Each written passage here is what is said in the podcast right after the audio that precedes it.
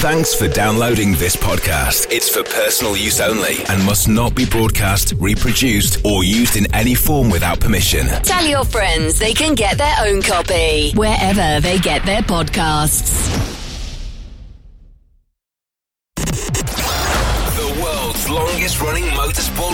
Show, Midweek Motorsport. News, features, special guests, and analysis from the experts. Formula One, sports car and endurance racing, rallying, touring cars and bikes. If it has wheels and an engine, and they keep score, it's on Midweek Motorsport.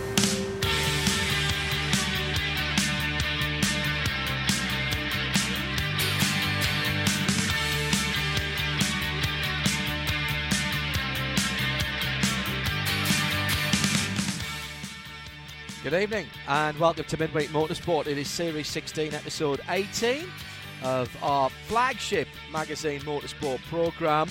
My name is John Hindle. Beautiful evening. Looking out the windows at uh, Hindle Towers here onto the meadow, catching the reflection of what is a gorgeous sunset on the trees. Sunsetting behind us, but lovely light this evening. Uh, best part of the day. Absolutely the best part of the day. Up in London, our executive producer is Tim Gray. Evening, Tim. Good evening, John, and it's definitely not the best part of the day here because this morning we had clear blue skies and bright sunshine, and since about quarter to three, it has poured with rain continuously.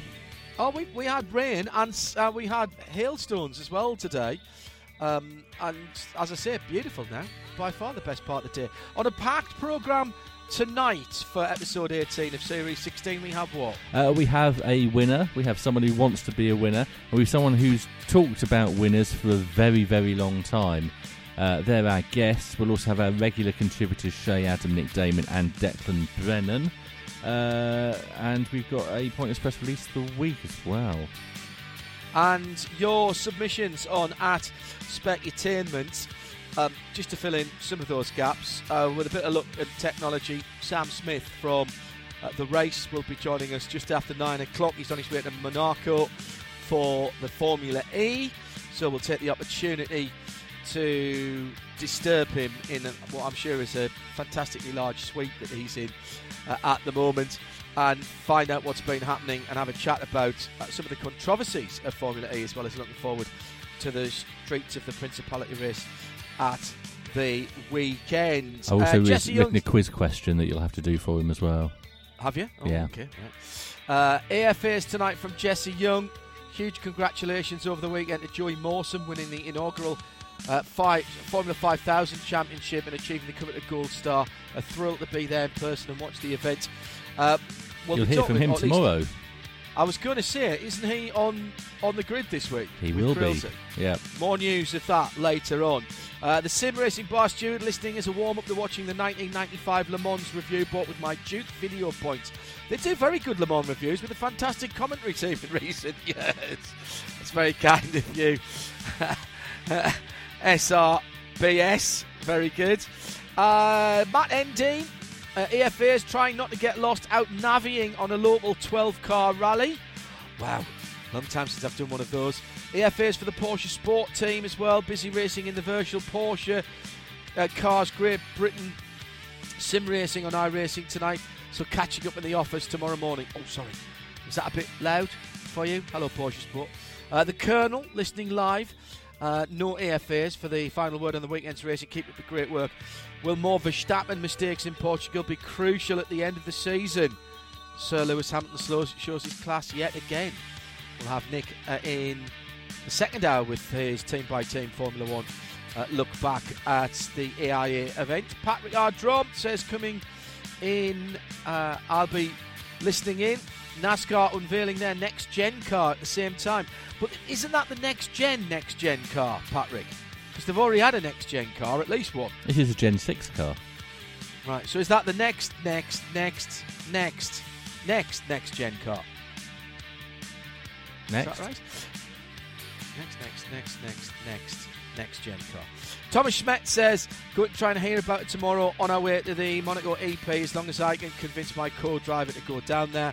For tonight from Brody. Still catching up after a successful weekend at Donington. Mad Jack third in class. Oh, well done.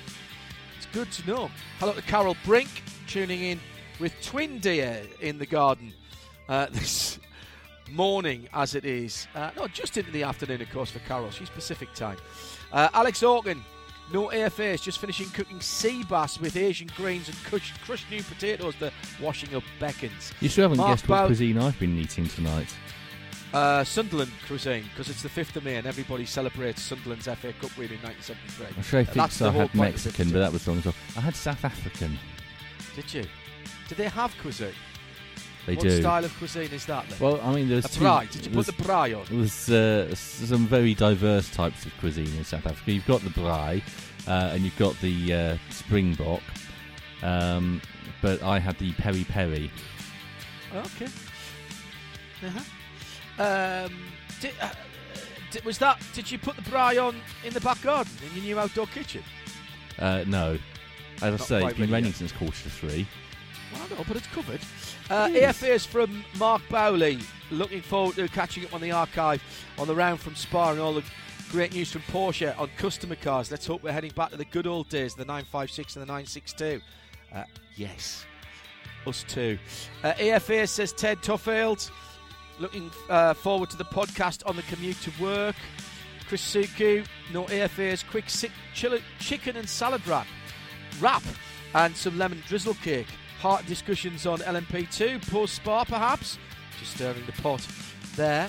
Stephen Gardner, hoping his internet doesn't cut out after the first half hour, making the good podcast, which what happened last week. Marcus Miller, big AFAs. Wife has gone to the States for her, and, I, um, and I'm fending for myself, he says. Daniel Summergale, listening live tonight, wishing Ollie Gavin well following the announcement of retirement from professional motorsport.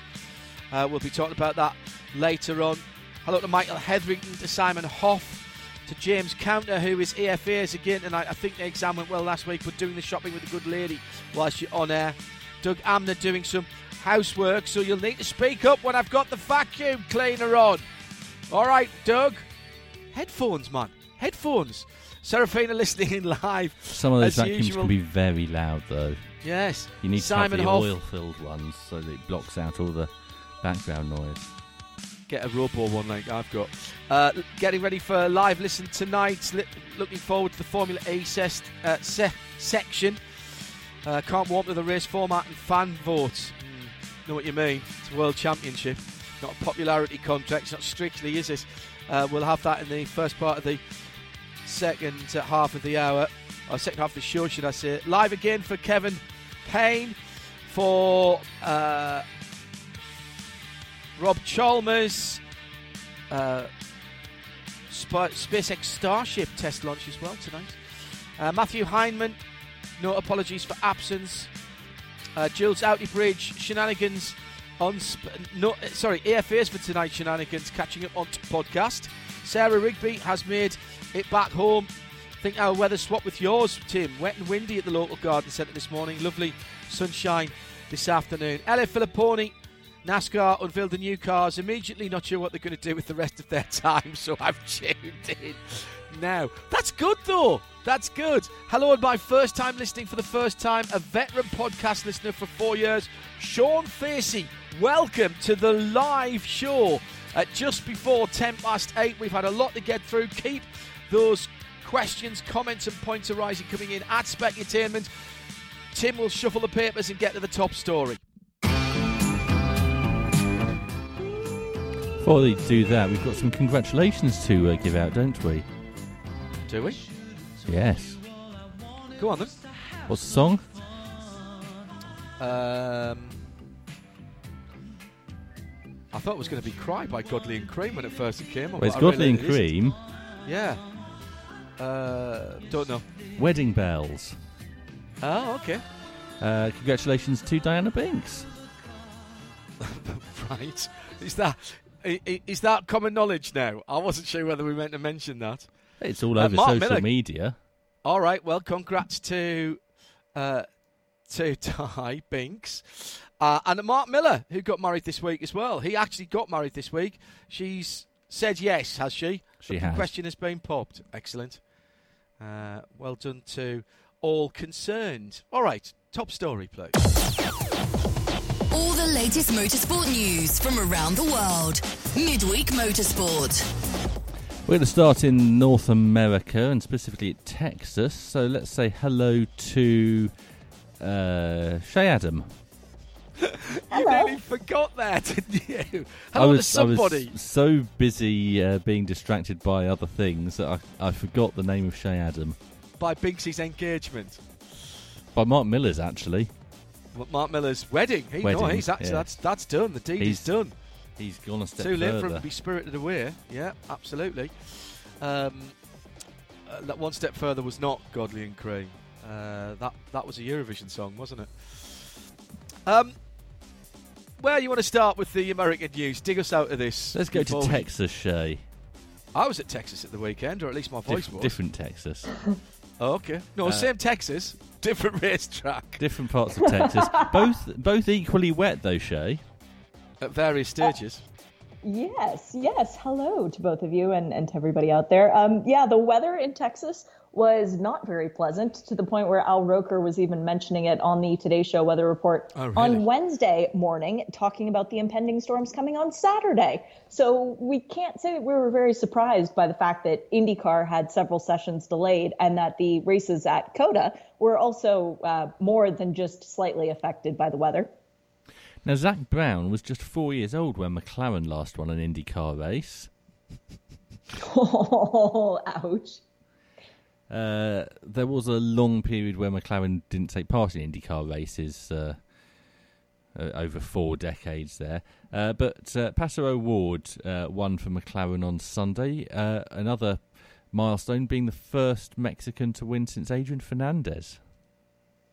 Yeah, and he did throw down at the end of that race. It started out as a, very intriguing race, but then toward the ending stages, it, it became evident that it was going to be a fuel saving race. And Scott Dixon was out in front. He got passed quite easily by Graham Rahal, who then got passed by Josef Newgarden, who led for a good amount of time. Caution came out, threw everything up into the winds, and then all of a sudden, uh, Pato O'Ward comes storming to the front, passes Josef Newgarden in a very decisive move, very good move. And uh, let's hear from Pato. Oh, finally, man! Oh, that was uh, that was a long race, but man, we had so much place in this. Our McLaren SP number five. I gotta thank our electronics, Vuse, Team Chevy, uh, Mission Foods. Man, everybody in this team has been doing such a good job, and uh, we bounced back from last weekend. Uh, we got a podium yesterday. We had pace, and we got the job done today. Man, I couldn't be happier for for another group of guys. Uh, honestly, no. Um, but hey, I take it. It's Texas. It's very close to my heart. I've lived here for many years. And uh, many Mexicans were out there in the grandstand. So thank you guys so much. And um, so happy, man. Finally. Pato O'Ward there celebrating on Sunday after the race, but that was the second of two IndyCar races at Texas Motor Speedway. Uh, and as Pato said, he was on the podium in third place uh, in Saturday's race. Ahead of him, a pair of Kiwis, Shea. And what a battle between the two of them. Scotty McLaughlin, first oval race, he was impressive. There, there's no other way to put it. Um, very clean run from him and doing his best to try and track down the guy who practically owns Texas Motor Speedway. He's got a 25% win rate there at that track, Scott Dixon, who ultimately came home with the win. So four races, four different winners, but it is still Scott Dixon leading the championship. Just got to put that out there for everybody. Um, I don't know if you guys heard the radio message from uh, our favorite Kiwi, uh, new to IndyCar racing, Scotty Mack. He said hi to his parents when he was thanking the crew for giving him a car that finished second. I've never heard anybody so happy. In fact, did he say, Tim, I've never been so happy to finish second? He Scott did Clark. indeed. Also, uh, I want to pick up on something. Leigh Diffey, being Antipodean himself, should know the time difference between the US and New Zealand. Um, when he said that uh, in a commentary that uh, Scott McLaughlin's parents would have been uh, up in the early hours of the morning. No, it was midday in New Zealand. Yeah, I was going to say. Oops. Yeah, absolutely right. Um, the other Scott, Scott Dixon, was absolutely uh, imperious on the Saturday race, they just nailed everything. Um, I Now his I family would have been up in the early hours of the morning because uh, Emma and his kids are in uh, the UK at the moment. In the UK, yes, they are. Yeah, yeah, absolutely. Yeah, absolutely. Um, the second race um, wasn't what what I didn't understand about the second race. Shea is how how did everybody behind Pato O'Ward get their fuel calculations so wrong, or not put enough in, or has did Pato O'Ward have an invisible petrol tanker sitting behind him? Because they all pitted within two or three laps of each other, and everyone else was fuel saving like mad, and Pato wasn't on Sunday, and that's how he won the race. Yeah, and to be honest, I'm not entirely sure either, John. I was wondering the same thing. I listened to about the last 70 laps or so on um, IndyCar radio, actually, when I was driving back to the airport. And it was one of those things that they kept mentioning how everybody was backing up the pace and, and how the lap times were falling off because everyone was trying to make it to the end, except for Pato. So I'm not sure if he was saving fuel early in the run and then when they gave him the go ahead, he was able to turn it to full rich, or if they just were throwing it at the wall and seeing if it would mm, stick, win or mm. go home at this stage in the championship. Yeah, and how does the championship stand? Well, it is Scott Dixon in the lead of things. Um, the thing that I found most interesting coming out of this race, though, is the discrepancy in the teams as mm. far as the championship goes. You've got two Penske drivers up in the top five, I want to say, two Ganassi drivers up in the top five. But then you've got people like Pato O'Ward mixing it up there at the top two. Uh, in second place, Alex Palou, as I said, in third for Ganassi. Graham Rahal, though, sitting in fifth. Yeah. So Graham's having a good run. And then Colton Herta, he has a terrible race, wins a race, has a terrible race, does okay in a race. So he's down in seventh. I'm expecting Andretti to be a little bit further up in the standings. Another bad race for Rossi uh, as well. I like what Graham Yeah. Rahal said, actually. Uh, He he said, look, I know everybody's saying it's a one groove track, and it was very difficult to get any grip at all on the. Uh, what do they call it? The PT1 or whatever they call it. That's that's the compound they put on the upper groove for the NASCAR tyres to try and open up the PJ one. PJ one. There you go. like peanut one. butter and jello, Okay, no, that's PB because it's and got J that one. much grip. PB and J. No, it hasn't. That's the problem. It hasn't for for Yeah. the Firestone tyres. But Graham Rahal was saying, look, planning to get past people, including upshifts and downshifts, uh, when you're that busy at 220 miles an hour. It's, it it might not be look good to you, but trust me, it's a real challenge. I like that kind of attitude from from Graham Rahal, from Graham Rahal. Um, let's Graham talk. Rahal. Let's talk about Rossi uh, and Ryan Hunter Oh. Reay. Uh, Tim, what points do you want to make there? They're both doing terribly, aren't they? Well, they're awful, Yeah. absolutely awful. Uh, and I mean, even this early in the the season, um, Rossi, in some respects, and even more so, I think Ryan Hunter here, their um, body language and, and what they're saying, it, it, it feels like their heads have gone down already. Ryan Hunter-Reay's been in this situation totally. for years, though, hasn't he? I mean, a sort of a downward uh, curve, um, and you Yeah. think at some point he's got to accept that he's not going to be uh, a race-winning, championship-challenging driver again, and needs to retire. But Alex Rossi is still supposed to be one of the young, up-and-coming stars like Newgarden and uh, all that crew. Yeah, and and uh, to be honest, Tim, I, I agree with what you're saying about Hunter-Reay. As much as it pains me to say, he's not lost any speed. I mean, he just won the 12 Hours of Sebring back in November for Mazda. He's still a very quick driver. He's just hasn't had the magic in IndyCar that some of his teammates have had in recent years. You mentioned uh, Rossi, who's consistently up there challenging for the championship. I feel like Rossi's fate this year has been a little bit forewritten in the fact that he came out and said basically anything less than the championship will not do. And now he's sitting, what, 15th in points after four races. We have eight, 12, we've got a fair number of races left to go where he can dig himself out of this hole, but it's going to be very difficult because the competition is so stiff this year. And uh, and we're in the month of May, which means uh, Yeah. Indianapolis, although we've got the road course uh, first. But Tim, you've got some news about the Indy 500, and it's good news for one particular driver. Yes, uh, driver number 37, Stefan Wilson. Uh, not car number 37. He's the 37th driver we know of that will be taking part in the 500. Very good. Uh, mm. With Andretti Autosport. After securing backing from the ladies' golf apparel brand Lola, not spelt that way, uh, the 31 year old. And no A. Uh, the 31 year old from Rotherham says it all came about after a chance encounter at a track day at Thermal in California it's been a long road to get back here uh, after 2018, and uh, I'm just absolutely thrilled that we're able to put this uh, partnership together and, and, this program together, and can't wait to get going. So, yeah, just over just about two weeks now, uh, 14 days, uh, we'll be in the car and turning laps at the Indianapolis Motor Speedway. So, couldn't couldn't be more excited.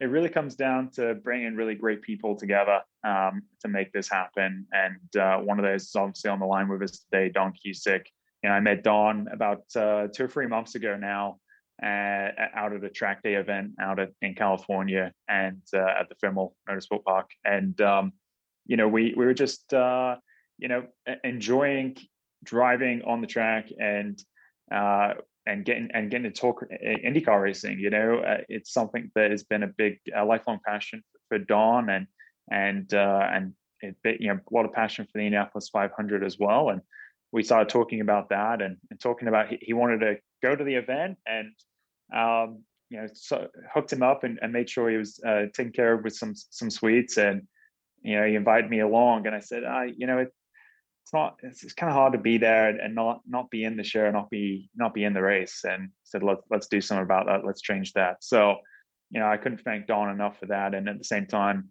uh, big shout out to him as well for for utilizing the program to to raise awareness for a uh, for a new and upcoming uh, company at LOHLA Sport, which is a woman-owned company as well. So it's really exciting to be representing them and their line uh, of, of, products. So uh, yeah, just a massive shout out to Don and and at the same time Andretti Autosport too. You know, it, it's uh, you know from from my side, you know, obviously I did a good enough job in 2018 that you know to come back to to Andretti and say, hey, how about we go and do this again?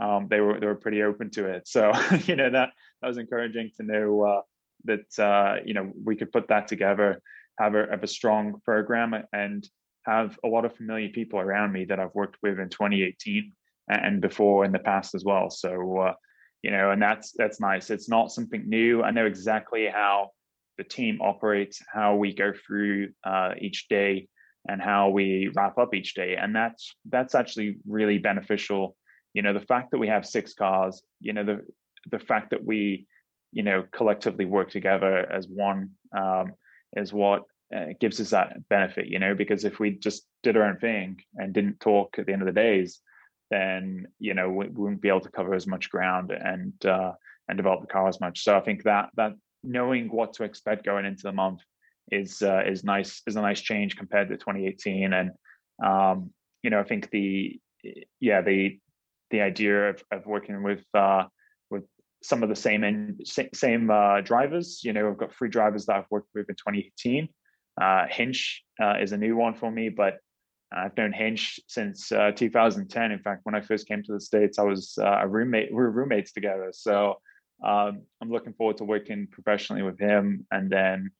the addition of Colton as well, who's obviously a bit of a standout. So I'm excited to work work with him as well. The engineering side is staying relatively the same on the 25 team. Um, so keeping that core group together is going to help me again pick up this pick up uh, where I left off and, hopefully hit the ground running. There's still a lot to get done. You know, I think uh, you know we've we've achieved a lot in a short amount of time over the last four weeks.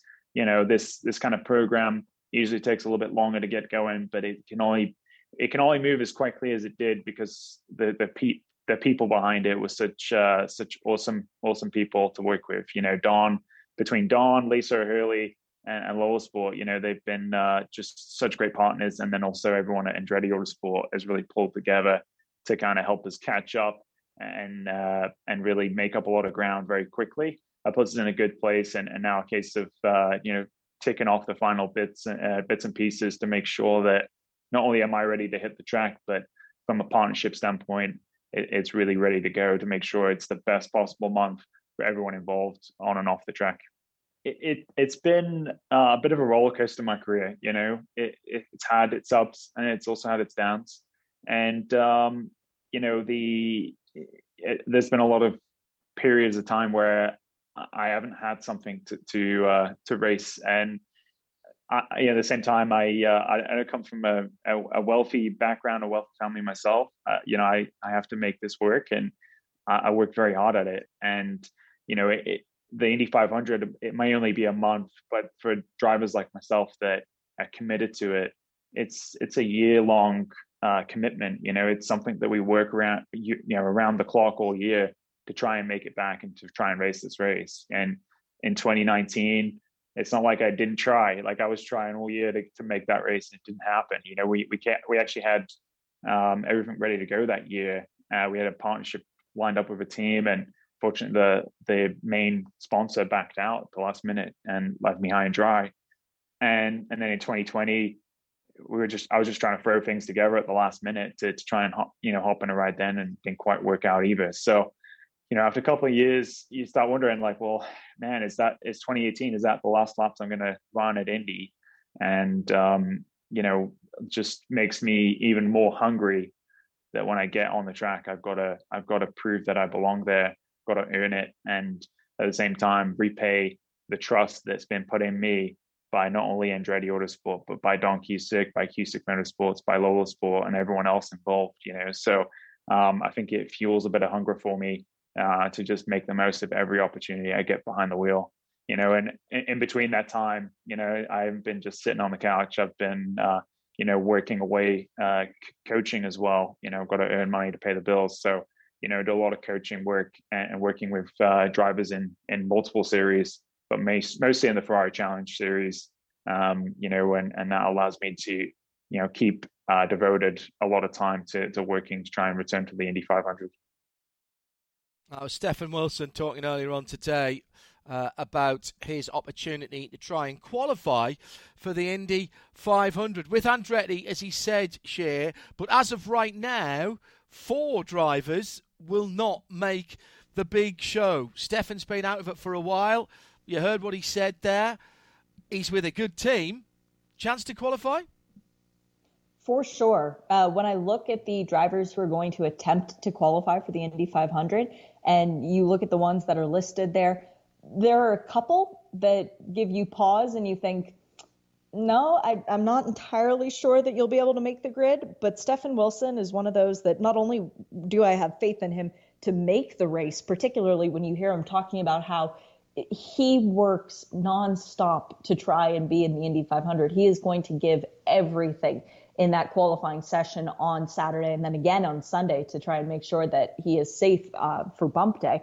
But he is one of those drivers who is po- possible leader of the race. And you think back, it wasn't that long ago. He was leading with only a few laps to go and needed to dive into the pits for fuel. But Stefan is somebody who is very much a good dark horse bet, particularly running with Andretti. You have to remember that not being a full season regular in the IndyCar series is not really a disadvantage here because they do so few ovals anyway uh, that his experience at Indy will be enough. The car is no different to when he last ran in 2018. The car is really no different to 2013. yeah, yeah, you're right. That's a fair the, point.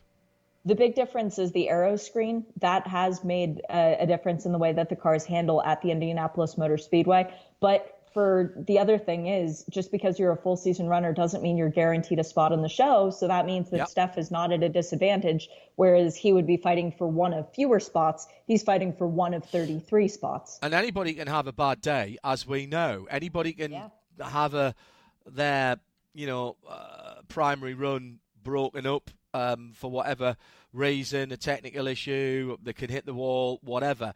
Um, that's the lottery of Indy 500 qualifying, and that's what makes it great.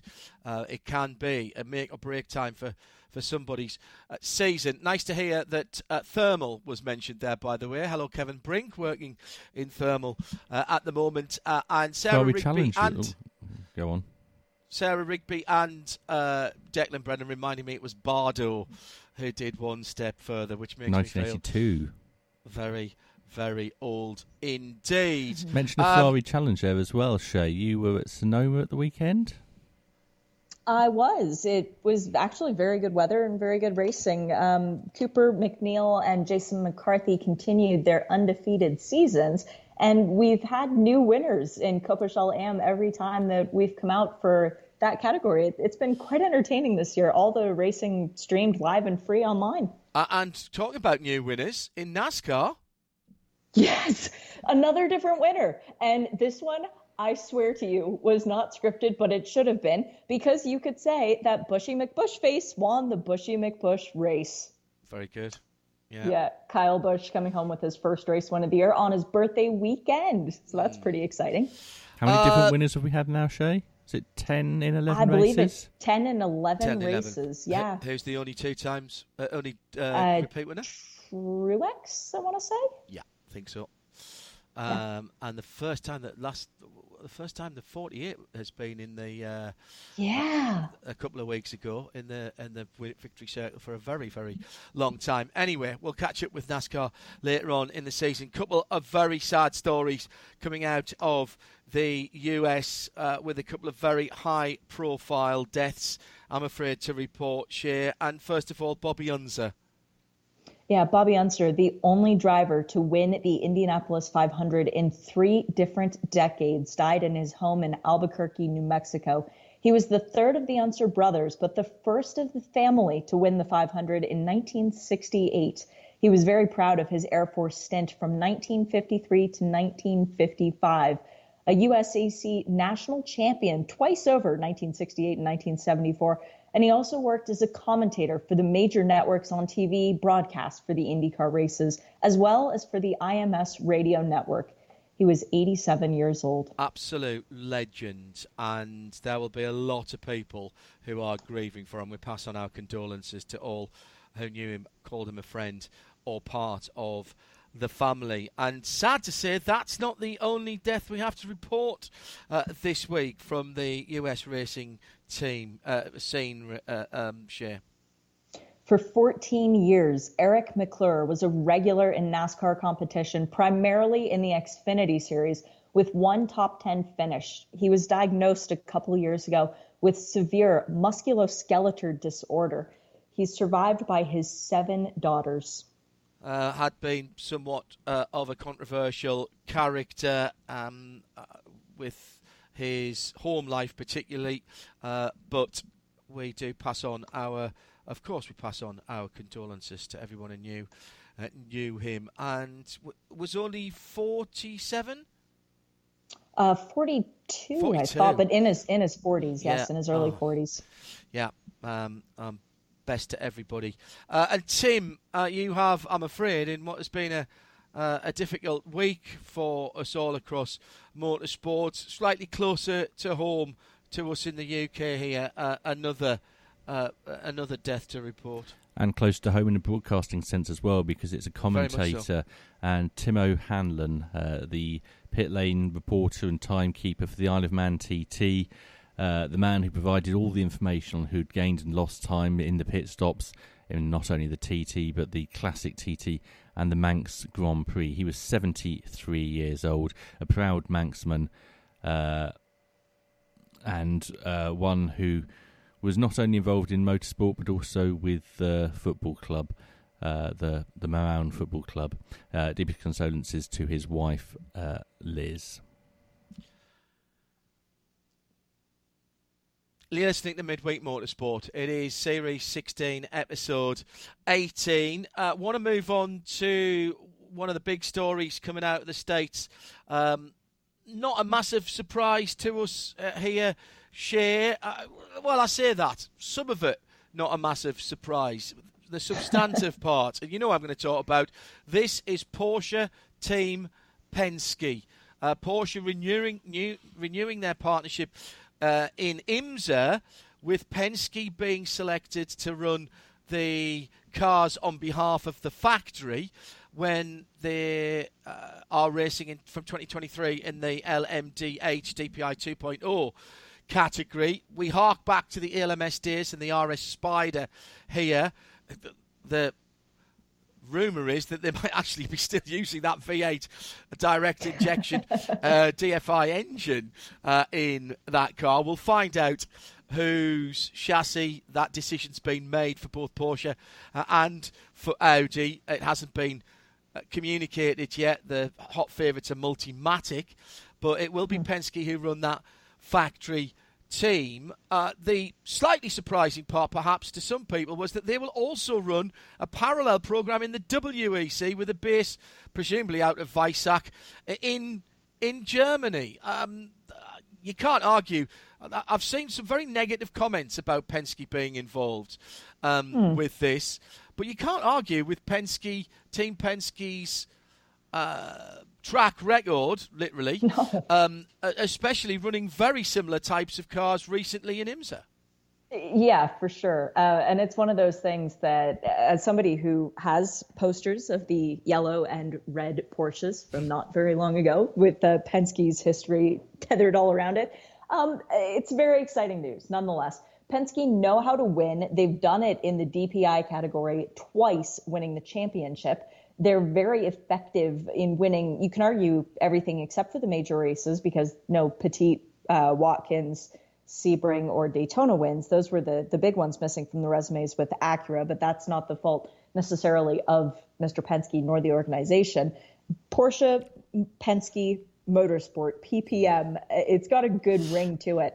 And this parallel program that they announced, it, it's got so much reminiscence of Ford Chip Ganassi Racing. Very they announced point. at the same time running in WEC and in IMSA. So it's been done. It's been done well. I don't see why Penske can't do it well. Well, and you know Porsche will expect that car to be able to compete in both. Uh, uh, partway through the last partnership with Penske, other privateers were running the cars in Europe and uh, won Le Mans. And it's think it's first time at asking um, in 2008 with Van Merksteijn. In fact, they were first and second that year from memory. Um, and the uh, they won the ELMS a couple of seasons as well. Uh, privateer, other privateers very much in the mix here, um, according to Porsche, both on our prototype panel um, in December last year and in the the press release.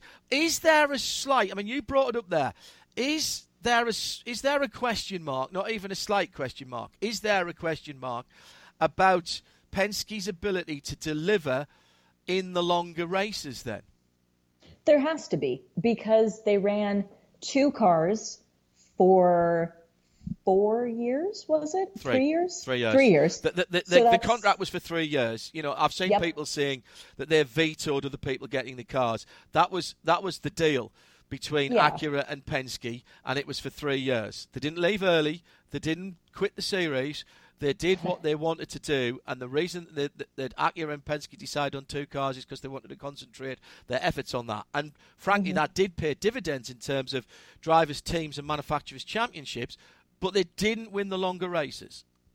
No, and and that was going to be my point. Was they they had three attempts uh, at each of the major races with two cars over that period of time with zero wins. We come into 2021, and and this is not saying anything negative about Penske. This is please don't don't mm. think that I'm being a naysayer on them at all. But we come into 2021 the first attempt for Wayne Taylor racing in the Acura, he gets the win at Daytona. Mm. Wayne is very good at that race. I will give full credit towards he and his team and the organization for putting the car together, but it doesn't look good and, and the good drivers. selection of drivers. Yeah. It doesn't look good when one team has been trying for it basically six attempts and coming up with zero watches and another team comes in with one attempt and comes away with four watches. So uh, it, it, it does come into the the thought process at some point. Roger Penske, very excited. Yes, this is a business deal for him.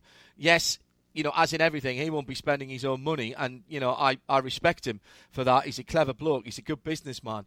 But he has said today, Le Mans is the only thing missing from Team Penske's trophy cabinet and from his effectively, uh, effectively from his CV. And he's probably right. There's not much else for him to go for, is there?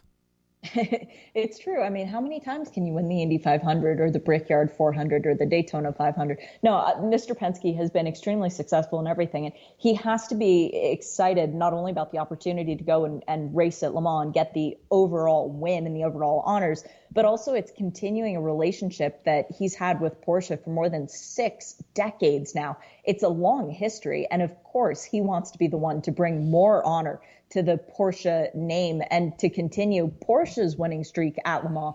They already hold the record for most number of manufacturer wins, but he wants to move the goalpost even further and put it even more out of reach. Just before we move on, I want to bring Nick Daman in on this. How significant is this for the WEC? Um, Porsche we knew about. We, I think, sort of presume Porsche would run their own program or um, shovel it out to uh, a team perhaps that they had a, a relationship with in in Europe or the World Championship. Uh, I'm thinking Manthey, although they're a GT uh, GT team, although they are majority owned by Porsche. Now, how significant for the WEC having a Porsche Team Penske or Porsche Penske Motorsport, Nick Daman? I think it's very significant that they are prepared to split a champ into both championships with a car which is obviously primarily aimed at the American regulations, and I think it would be the precursor of, everyone else, of, of most of the other manufacturers doing it as well. Um, not sure, but yeah, Penske obviously running it in name. Not sure whether there's a satellite operation up in, in Europe somewhere to actually run the uh, WEC. I think they'll have to, but I think I, I, I, I will be I'll be very surprised if it isn't at or near Weissach. Yeah, I mean it's it's, it's a very close relationship already. So uh, you know, know, historically it's gone very well. I mean, I'm sure it's going to be uh, uh, very successful. Interesting to see how um, how Audi decide to go ahead now. Well, and, and that was going to be my next question. They have uh, a number of, of teams already running LMP2 cars. We don't know what engine they're using, although they'll be using the same, as we suspect, Multimatic uh, chassis uh, as uh, as Porsche. Uh, there'll be some bodywork design to do in the new DPI 2.0 LMDHs. There's a little more freedom in the aero, but um, I mean you've got to look at Phoenix and uh, WRT, those kind of people. Surely, yeah, absolutely. Yeah, the people who are you know, you need to look at the people who are running the uh, the Audis and DTM this year because uh, mm-hmm. again, that's that's one level down, but where the, the, the emphasis has been. So yeah, I mean, there's, there's going to be no shortage of people if you've got a budget who are going to be going around going, well, there's three or four great choices of cars, uh, you know, Audi and um, Porsche and, and, the other cars are going to come in as well on the uh, DPI side, yeah. uh, Acura and, and, whatever General Motors comes, and, and, they'll get a chance to choose. And obviously, some of those are going to be favoured and get a little bit of backdoor support. Um, but the car should all be even. It's a chance to turn up and uh, and buy a car and see how far you go. You know, don't forget the Van Merksteijn um, Porsche RS Spiders were very, very quick in Europe, you know, and they were just uh, off the yeah, shelf. As we said, yeah, absolutely. Well, and, and that, effectively, and this is this is the other thing, isn't it? And and in hour two, we'll talk about WEC uh, at the weekend. But effectively, all of these LMDHs, DPI 2.0s, they're all customer cars effectively because you can't really develop them. What you've got is a LMP2 chassis. You throw a bit of aero kit bodywork on them. You pick your engine. All right, you can mess about with the the suspension, which is a big uh, advantage. But effectively, the difference that Penske's going to have is that their bills are being paid by Porsche, and their drivers will come from Porsche. Core Autosport, we know, wants to run one, uh, run one in the US, who were most recently running the factory RSR 19 program. And there will be people in Europe that, that want to run them. That, that there can be no difference in the equipment, Nick. No, no, but it's going to be interesting about the the yeah the Porsche Juniors uh, and uh, factory driver because obviously they've all come from uh, GT at the moment. Yeah, the the guys in the 919 and mostly some of the 919 guys, haven't Who's they? left? Because Earl's gone and Nick's Johnny? gone. Yeah, but Jani's really long in the tooth now. No offense to Neel. Um, you know, he's Pat Long in the states. Yeah, again, it's it's they they they, they they're going to be Earl Bamber around. Earl's not in, Earl's not in the team anymore. is he? He's running a car, but he's not actually one of their their signed up drivers. I don't think. Um, um, but yeah, I mean, I think that, that that's what they're going to have to look at. They're going to have to look at doing a, a kind of root and branch test to see which of their guys um, translate into prototypes well. There's no nothing to say that they are going to all do that, Hmm. uh, but some might not. Uh, and then they'll they'll be I think be casting around for some of the guys who are currently deliberately trying to, to plough their their uh, their careers into P2 as quickly as possible because they can see what's coming. Long in the Well, tooth, Neel yes. Jani is at least 15 years younger than you, Nick. Yes, but Yeah, but Nick's I'm not, not- I'm not- doesn't I'm not profess to be a race motor- driver.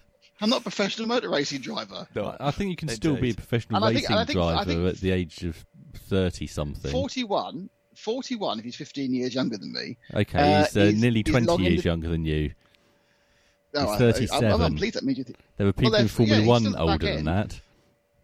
Yes, but no, there are people in Formula One who are. But even you would say that if they're not starting for two years, that's 39. yeah. So, and this is nothing against Neel Jani, by the way. I think he's know, a great I guy. Uh, the, I, I always think there's too much of a rush to youth. You need somebody who knows what a good prototype feels like. There's plenty of people like that out there that still have Porsche uh, connections. We'll be talking about that more uh, in the next few weeks. Your thoughts, please, on the, the lineup for Porsche Penske Motorsport in the US and indeed in the WEC. Will they get four? You? Uh, you can. Will they get four entries to Le Mans? Possibly. Uh, will there be? There won't be enough. There won't be enough space for that. Well, who knows, mate? Who knows? There's knows? no way because well, if we think we're getting all the manufacturers we're getting, they can't possibly give four slots to any one one manufacturer. I wonder if that's why they've got Penske running both sides of the operation. So Yeah, you'd have the WEC ones are getting automatically. One of the Americans are getting on an invite, probably because it'll win something. Um, but yeah, you're looking. You, you don't you get just- an invite just- for winning anything in the states. Don't you? No. There's no Oh, automatic it's, inv- all, it's all invites. Okay. It- It's all discretionary. But if all you look at it- discretionary. uh, Yeah. At Specutainment, if you've got some ideas, Tim, what do you reckon? Porsche drivers then? Uh, well, just look at some of the recent Carrera Cup winners from uh, the various series around Europe. Mhm. And potentially the winner of this year's Porsche Carrera Cup North America, Sebastian presented Priaulx. by the Who- uh, Cayman Islands. Cayman Islands. And who and who is he a, a factory driver for? Who is Seb Priaulx factory driver for? Declan Brennan was know, know this. He's on the other line. Multimatic. Multimatic. Thank you. There's an echo here. Um, and who is likely to be the preferred chassis partner for the Volkswagen AG group of uh, brands that come in uh, at Bentley and Lamborghini and whoever knows. I'd really like to see a, a Skoda LMDH, but I, I somehow think that's not Their coming. focus That's is like very much on rallying, isn't it? Yes, I know, I know that, I know that. Uh, let's let's as Declan chirped in there with a word. Let's say good evening to Declan Brennan. Hello, Dex. Hello, how is everybody this fine evening? We are very well, and you and yours. Marvelous on the 48th anniversary of Jim Montgomery's save. I know, mate. I know. Thank you for posting that today. That's I, it. I am li- I am literally at the moment. I'm wearing my 1973 Cup Final Umbro zip up tracksuit top. Um, Well, I'm dressed as Bob Stokoe. I'm in a- in a- in an overcoat and a, And a and a trilby. very cheap and a very cheap hat. Yes. excellent. Well done. I, I'm a lot Uh, younger, so I'm wearing my 2010 uh, official World Cup sweatshirt. Are you? Excellent. Um, W- uh, from WEC and IMSA to Moto GP at uh, Jerez de la Frontera. Uh, Yay, Angel Spanish. Nieto at the weekend. And a race at the front. Well, before we talk of- about the race, John, um, Okay. I want to talk about uh, free practice three. Because apparently, after free practice three, if I'm translating this uh, correctly, Marc Marquez had conkers. really? Yeah. Either a oneer or a fourer. Hmm. Um, so good, good to see that uh, people are from elsewhere in the world are embracing what I imagine to be a, a very English game. Horse I will- chestnuts. I will say, uh, joking aside, and to be honest, we this is not being taken nearly seriously by any section of the media. Yeah. The problem with concussion in motorsport, and particularly in motorcycle racing, is kind of vast and not being talked about. And we are definitely in a situation where the riders are not helping themselves right now. Totally agree. I was going to talk about this after the race, but as Tim's Tim's after we talked about the race, but as Tim's brought this up, I I was watching it most of it across the weekend. Uh, I saw what Marc had said, and basically the point being here uh, is that Marc Marquez basically gave all the symptoms of somebody in an interview. He gave all the symptoms out about how he felt of somebody who had suffered quite a significant uh, concussion, or at least was displaying all of the markers of concussion. Um, we had a really good chat about this, and it's still available. If you on our site, if you search for um, concussion in motorsport, um, listen to the experts talking about it. He then fell off again in warm up, and was still cleared to race. However, Nick, other riders weren't clear to race that weekend. No, I mean just going back to I think I think the problem is the motorcycle racers mentality. And the motorcycle racers mentality is exactly the same as the Black Knight in Monty Python and the Holy Grail. You cut off their arm, it's only a scratch, I'll get back on the bike again.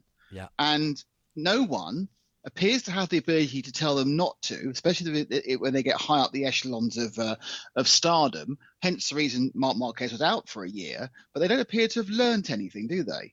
You know, people like Nakagami getting back on the bike after he was bashed to bits at Portimao. All right, eventually had to step away from it.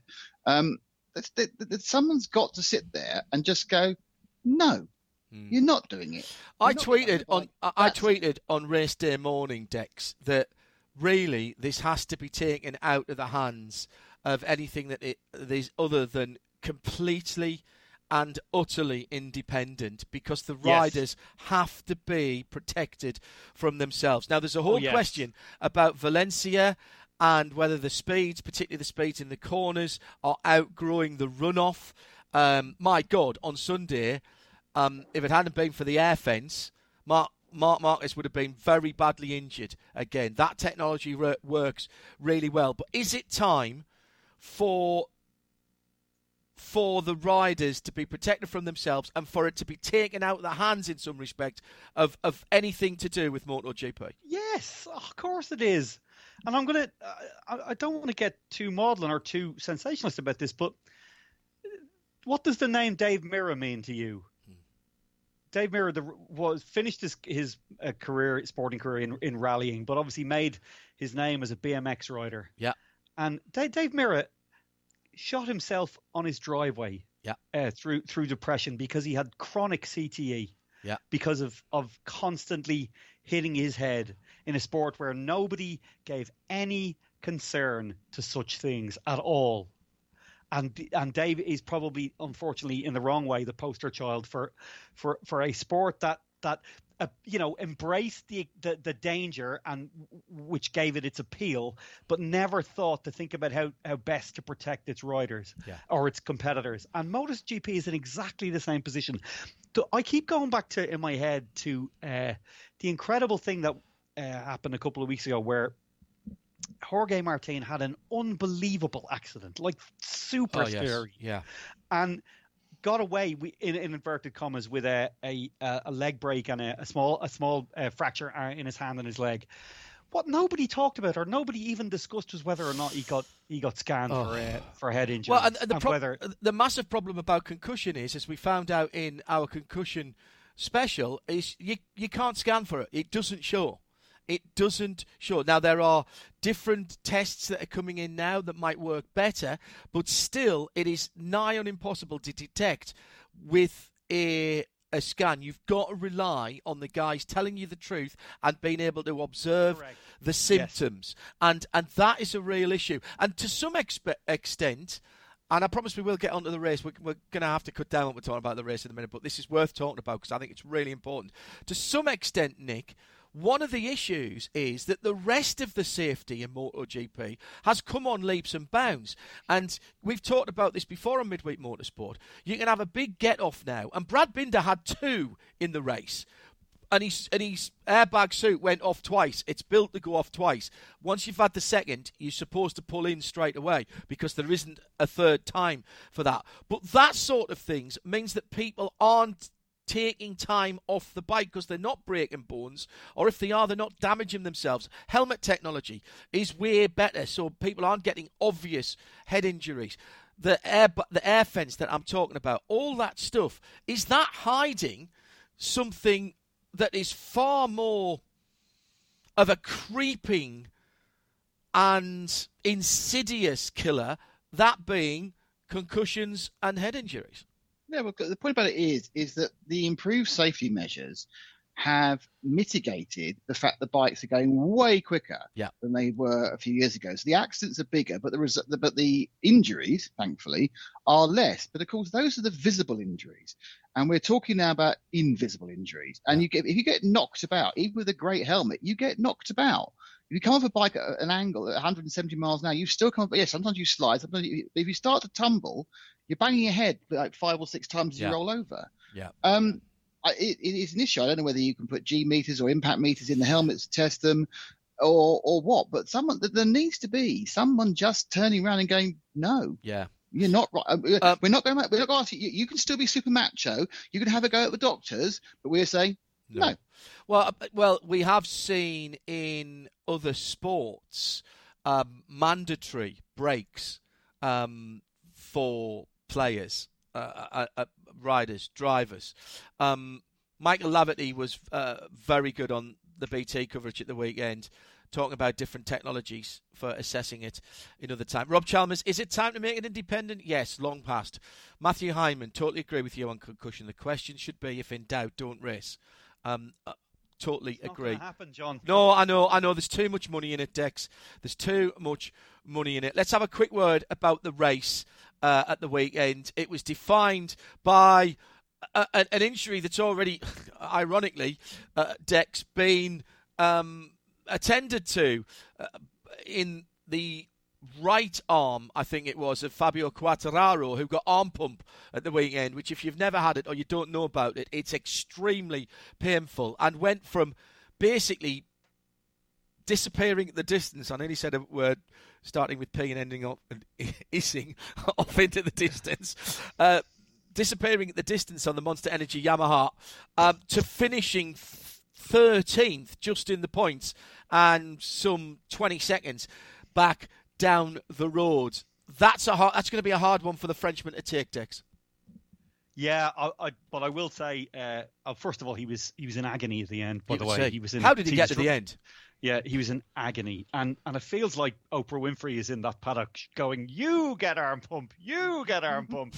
it's like it's it is it's an because you may or may not be aware that it's just been announced that Aleix Espargaro is uh, after the French Grand Prix is going to have arm pump surgery as well. So uh, it's absolutely nuts.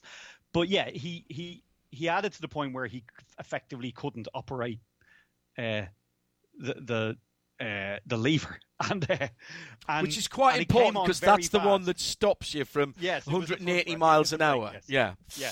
And it came on very fast because he went from having basically a 1.9 second lead to uh, a a lead of under a second in, in a lap, and then a lap later, the lead was gone, and uh, he he plummeted, absolutely plummeted. But there was uh, 11 uh, or 12 13th. laps to go, wasn't there, when it came Yeah. on? I mean, it was a long way out. It's this is we should say that this is not a fitness thing, Nick.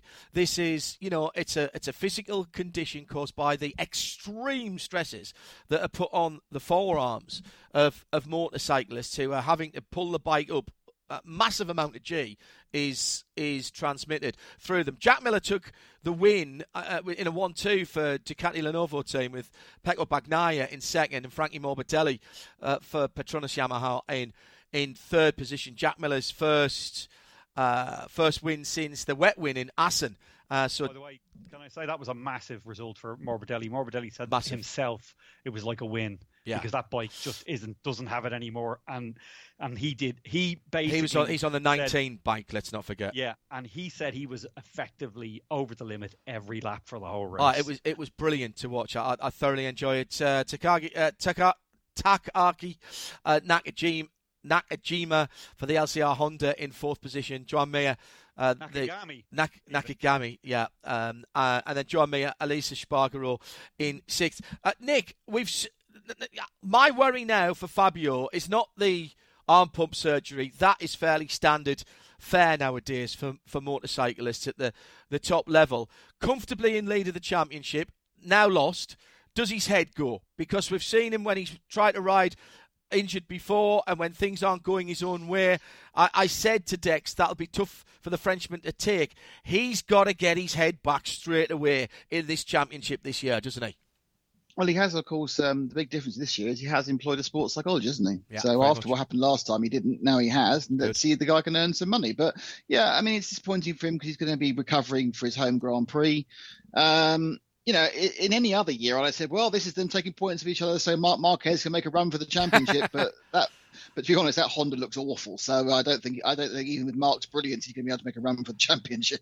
Mark finished just a second away from his Repsol Honda teammate Pol Espargaro, who uh, also had an interesting uh, weekend in terms of of falling off. Right, we've talked a lot about. Uh, concussion, so that's left us no time to talk about anything else. Dex and Nick, can we talk a bit more about Moto? Uh, Mar- uh, Marquez, by the way, has, has withdrawn from this week's testing, which I think is very interesting. Seven laps, um, seven laps and gave up. He, yeah. was too, he was too fatigued. Yeah, and Let- probably had concussion. In fairness, well, I, I, tell you what, let's let's finish let's finish this discussion next week when we've got a bit more time to do it. Uh, for the moment, yeah. Nick and Dex, thank you very much indeed. You're listening to Midweek Motorsport. We're just after nine o'clock. Time to move on on Series 16, Episode 18. Please report any unattended bags to a member of. Oh, hang on. Wrong script. Is Midweek Motorsport. And still to come. Uh, still to come tonight. And, well, we haven't done Formula One yet. Uh, Nick's Formula One team by team guide from the AIA, the Autodromo Internacional do Algarve uh, will be in the second hour. We've got quite a lot of sports car news this week after it's been fairly quiet for IMSA. Uh, we'll also be talking about the final IMSA iRacing. Uh, that's on Thursday tomorrow, and we've got more live racing across the weekend to talk about as well, live in sound, and vision across the Radio Show Limited network of channels. Uh, plus, your suggestions for Porsche prototype drivers, please, at Specutainment. But coming up next, we're on the roads to Monaco. Well, we aren't, but Sam Smith from The Race is, and he's up next. Midweek Motorsport on RS1. Uh, regular listeners to Midweek Motorsport and indeed to the Radio Show uh, network of audio and video channels will uh, know that we did a, a, a really in depth preview to the ABB Formula E Championship this year with Sam Smith and Alexander Sims. And it, I really enjoyed doing that, and it really set me up to enjoy that series much better this year. Now, when we did that, we did say to Sam Smith uh, of the race that we get him back in at various stages over the season. We're about a third of the way through the season now as we're staring at Monaco in round seven uh, of the championship uh, this year, seven of 15. We're getting on more to half distance through. So it's about time to have Sam Smith back. Uh, Sam, how are you, fella?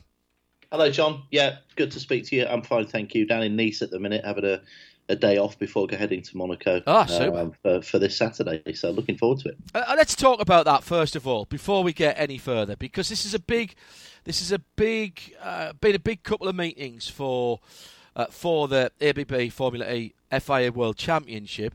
Valencia, albeit on a shortened circuit, but a full size racetrack, not unique. They've done that before. Monaco this weekend is Monaco. It's the same track that the Historique were on a couple of weekends ago. It will be the same track as the Formula One. All right, there's a slight change at Sainte Devote, but we're not talking about shortcutting anything. This is a big move for Formula E. This means something. It does, yeah. And you know, if we get half as good a fight as Alesi versus Marco Werner, then I'll be happy. I think, but uh, hopefully not the outcome, the eventual outcome. But you're right; it's a big deal for Formula E. Um, it's previously used a, a, fairly truncated version of the circuit, which sort of did a, a hanger right at Sainte Devote, went down the that sort of escape road near there down to the harbour side chicane, and, and looped back, and it was it was uh, yeah it, even even for Formula E, which as we know on pace isn't massively quick, it, it was very noticeable that it had outgrown that. We've now got 24 cars on the grid as opposed to 20 in uh, previous races. So it needed to happen. There was a lot of um, there was a lot of pushback initially from President Todt on racing on the large circuit or a version of the large circuit, which this is. I mean, this is 99.9% Yeah. the same. Um, actually, just news just in, they have reverted back to the original F1 style Sainte Devote. So Oh, okay. that, that change has actually uh, been changed back. Uh, there'll be a slightly different chicane at the harbour side, but essentially everywhere else will be the same. You will get inevitable comparisons, and Ah, it's daft. oh, I mean, It's exactly. daft, I mean, mate. you It's just- daft. You, you it's, just get it's, it's apples and tennis rackets, as I often say. There's no point to that. It's it's exactly true, and you do get fed up, and we will get them. Uh, we will get them coming. It's it's like the old trope of oh they can't get up the hill. I mean, it's just nonsense. It's uh, right up there with the uh, modern day conspiracy theories, and you've just got to laugh them off. It was interesting in Valencia. Actually, Mark Webber was there, and I had a good chat with Mark. And uh, as he rightly said, you know, who compares Formula One with Formula Two, where the lap times are, in his words, horrendous on race pace. You know, nobody really does that. You never hear you never read articles or you never read stories or interviews where that comparison is made. You know, you, you, uh, Mark said you can't have your cake and eat it. You know, combust, combustion engine racing, ice engine racing is uber light. Formula One's uber uber light. It's all about the lightness. It's all about aero. Um, but a lot of people don't like it because of the way that it, you know, for, for sustainability issues these days. So it's Formula E is about messaging for manufacturers around sustainability and EV technology. It's inherently not as quick. It's heavier. The, the, the cars are much much heavier, um, and they don't have the, the horsepower. They don't have the aero. So, it, like you say, apples and squash rackets or tennis rackets, whatever you said. Uh, uh, you might as well say to Formula One, go and do a, a, a lap just on your EV power and see what you can do with that. Oh, well, you can't do that, can you not? Oh, so. Mm, right. Well- Uh, uh, uh, that's how stupid it is, though, isn't it? You know, it's it's like saying snooker and football uh, are the same type of sport because you've got to put a ball into a net at some stage. It, it, it literally there is there is no comparison other than the fact they've got four wheels. I, I don't understand. I know why people do it on both sides, and we and listen. We've all done it in the past. We've you've written press releases. I've talked about it in the past. You can use it as a reference point. We've done it in the World Endurance Championship and said, look, how, look how close these WEC cars are to a Formula One time, a Formula One race time. Yeah, but uh, yeah, we've all done it. We still do it in IMSA. Look how close the DPIs are now to the race pace that we had in the 1200 horsepower era of the of the Peugeots and the the Audis. Yeah, absolutely. But I think it's better to do it in a positive way and say how good these cars are. And let's be, look. I did the commentary for the historics, um, Sam. It would be as daft as saying the 1976 Formula One cars. Oh yeah, but they were 20 seconds a lap quicker than the cars from the uh, 1920s and 1930s. Of course they were, because it was different technology. Yeah, uh, different. You know, progress is a is you know progress is what it says on the tin, isn't it? Yeah. And I think I think there's a lot of interest around Formula E on that circuit because it will look different. I feel I think there'll be a novelty aspect to it.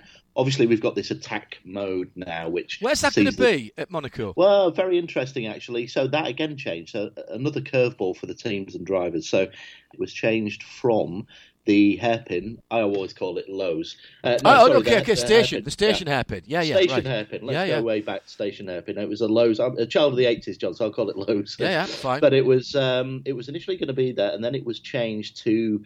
And this is where it slightly baffles me. There is no good natural place to put this at Monaco. It's just too narrow, too wide. So it's essentially three transponder loops which are put um, to the side offline, so the drivers take this, get an extra an extra 35 kilowatts of boost, but of course naturally lose position. So you get this mix up, natural mix up of, of places, which is all great, and it's worked very well since they started it at the beginning of Gen 2 in 2018. Now they've changed it to, get this, probably probably the one place you thought you wouldn't have anything uh, like that, the outside of Casino Square. Oh. So when they come up the hill at Massenet, you've got the left-hander, Yeah. and then you swing over to the left. It Yeah. will be placed on the left, on the outside there, which is as offline as you can get at Monaco. I mean, yes, you know, it, we're not talking about the Monaco of the 80s and 90s and all the, you know, all the the, the different asphalts and the, uh, and the and the pavements and so forth. It is now essentially as smooth as a as a Magny-Cours or a Hungaroring or wherever. It's just the you know just the way it is modern day. That's interesting, that though, Sam, because what you get there though is the run uh, down to, I suppose, down the hill through on, onto the seafront, uh, that's going to take up uh, quite a bit before you get an opportunity to use those extra kilowatts. I said Rascasse, Gasworks hairpin, um, because you can go massively wide offline there, and then you get the benefit down yeah. what I know is a fairly short start finish straight, but it's such a big difference that it might be, it's not even a straight, it's the start finish curve, as I was mm. calling it a couple of weekends ago. That's interesting. I can, I mean, it is very offline and you will have to slow down a bit. So I kind of get that. It, it, fits in with the philosophy of, of, of Power Boost. Indeed, and it will when they feed back onto the racing line. Of course, it will be the racing line. So mm. I can see there being some be contact fun. for sure down the, down the hill. But Rascasse is an interesting one. I hadn't thought about that. I mean, yeah, you could um, they could have the Michael Schumacher lane, couldn't they? There in there for two, 2006. Stop. Little, uh, little cheeky bus stop there. But um, I, I, think it's I think it could work. I was quite looking forward to the hairpin because it's such an iconic sort of picture, isn't it? Yeah, I think it's one of the first things I remember as a kid seeing that palm tree and the photographers overhanging yeah. the, the, the hairpin as they go around at 26 miles an hour or whatever. And they'd actually widen that. So you, I don't know if you noticed on the strokes, that is wider now. You yeah. maybe didn't get the perspective of it, but that that was the initial plan. It's been changed. Um, they could have driven into uh, into the hotel um, drive up and use that. I mean, I, I, rem- I am old enough to remember when you could actually see, when it was still the railway station, you could actually see the the station forecourt effectively yeah. there. Wasn't the wasn't the support paddock there? Yeah, the underground car park. Yeah. Back in the olden days, yeah. I mean, steady boy, steady. It's steady. such a wonderful place, isn't it? I think there are. I mean, looking at the race itself, it will be fascinating to see how it pans out. It's only yeah. a single race, single E-Prix this this year. So all the previous races, the three we've had in Diriyah, Rome, and Valencia, have all been double headers. So it will be it's a it's a crucial race for Formula E in, in lots of ways. I mean, the the debacle at Valencia uh, a few weeks ago. It's important for Formula E yeah. to have a really good event well, this weekend. Well, let's talk about that because we've had six races. Uh, in each of those, there's been plenty of talking points. Uh, you recently wrote an article of, or, for the race and uh, basically said, even I think it was even before Valencia, wasn't it? Are they trying to be too clever? Are they trying to be too different? W- one of the things that I notice, I have, I have a, I have some issues about Formula E. Um, I always say judge it on the racing, and the racing for the most part is good. That to me is is is the first thing that you've got to get right, the racing. The problem is that this year we're a world championship. And from the three races that I've seen so far, race direction and race control has been appalling. And I know Scot Elkins, and I'm very surprised at some of the decisions he's made. So I wonder what pressure's been put on him. It seems that safety is no longer a priority. We've had bits of large bits of carbon fibre in the middle of the road at Rome throughout the race. We had bits of um, the banners on the side of the track in Rome that had come off part of the way through the, the qualifying sessions that were just left there. Oh, by the way, it's on the left as you come out of turn six or wherever it was. We've had the nightmare of Valencia. Um, this is a world. This is an FIA World Championship now, and I'm not sure it's living up to that. So far, this is the worst season I've seen of FE. What's going on? Yeah, it, some good points there, and I tend to agree on most of them, John. I, it is a world championship. that the manufacturers and teams are relieved of more money. We know that, mm. um, and it's hard to see what has improved. I think from a sporting perspective, there are lots of issues. There are lots of holes in the regulation which have right. been exposed this year. Yeah. Now, well, Diriyah was one imp- imperfect because not everybody, because of the red flag, could get their second power boost, and therefore they were penalised for that. Yeah. Now that wasn't that wasn't an issue that, that was unknown. That had been raised before. And it's that Indeed. sort of thing that you rightly pointed out in that article for the race. It's that sort of thing and the other things that have been exposed since that really shouldn't be happening now in, in what's this, season seven of where we are. Yeah, yeah indeed. And, and I think the question is why is it happening? Right. And So that's my first- point. What? Why is it yeah, happening? so, so the first thing to say is, um, uh, you know, I know and, and respect Scot Elkins massively as well. Now, Oh, I do to, as well. He's to a the good letter bloke. of absolutely to the letter of the law, um, there, there's been there has been no wrong decisions. So the the fact is, and the problem is, is the regulations, right? So. so, You know, for instance, the energy deduction that happened at Valencia was letter of the law, right? Correct. You know, Scot did nothing wrong. However, the key word is discretion. He has the discretion to not take energy off. But then, if you look at it, if you're Scot Elkins and you are in your race director's uh, cave with all his staff, yes. you know, he has got multiple inputs coming in on variety of things. Should it be solely down to the race director to press that button when it comes to something so integral and so vital like deducting energy in the last few moments of a race, which was, I think, you know, the FIA were quite clear. You know that that was a mistake. I mean, they didn't say explicitly, but they kind of skirted around it. Yeah. And once they'd once they'd realised that blaming Antonio Felix da Costa wasn't particularly on, they did say, "Look, you know, it, we don't want this to happen again. It was an error." But some people got to the end, so some people have got their calculations better than others, Sam. Oh, so in that some respect, you could say, uh, "Sorry, guys," uh, but you know, some people made it. You guys were banking on something that, that didn't happen. Well, uh, my my opinion is that the that this championship is under resourced from a sporting, Right. perhaps technical level. Now that goes against what some people uh, in the FIA are telling me that they have that they have more people in there. But I think from the outside looking in, al- although obviously you know I follow it very closely and, and understand the rules and regulations, they are very complex. I mean, how many people who weren't part of the paddock understood what was going on in Valencia in the last couple of laps? Mm. very few. And how many people were aware, watching at home, the eyeballs at home, that they weren't running out of energy, that they actually still had 40% state of charge on those Yes. on those batteries. But the perception of it is so bad for the consumers who are perhaps thinking of buying an EV. Well, that's it. The optics. uh, You've made a very good point there, Sam. In that, regulations-wise, it was all done to the letter of the law, and you know my point that some people got to the end will tell you that it was possible that the energy, energy management, which is an absolute integral part of Formula E, um, energy management and regen is an absolute integral part, and I quite like that. I think that's really, uh, really important. So it was possible, but the optics for the end user in a sector where range anxiety for the manufacturers for their streetcars is the absolute number one thing that they've got to fight against. It was awful, wasn't it? It was, and they should have thought about that before. I think there was a sense that this could happen, and it actually nearly happened again the day after. Yeah. I mean, if Jake, if Jake Dennis, if Jake Dennis had have uh, decided to to go at a slightly different pace, that would have happened again, and we'd have had it all, and then it would have been a complete disaster. I think the the, the rules, some of the rules are so complex, some of them have got holes through them. To give the FIA their due, they have been very flexible before, and I I believe that they will have a supplementary regulation for Monaco, which will go through the World Motorsport Council, which will probably dictate that after 40 minutes, no energy can be taken if there is a race neutralisation. Yeah.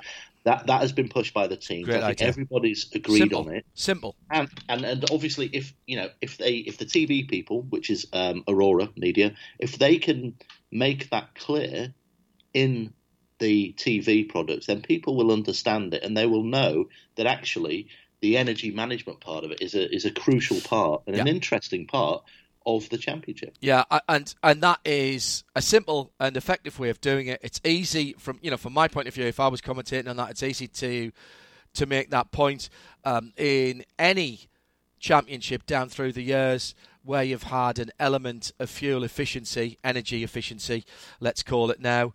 Um, almost always your last pit stop is free. Uh, so Nurburgring, NLS, all that sort of stuff.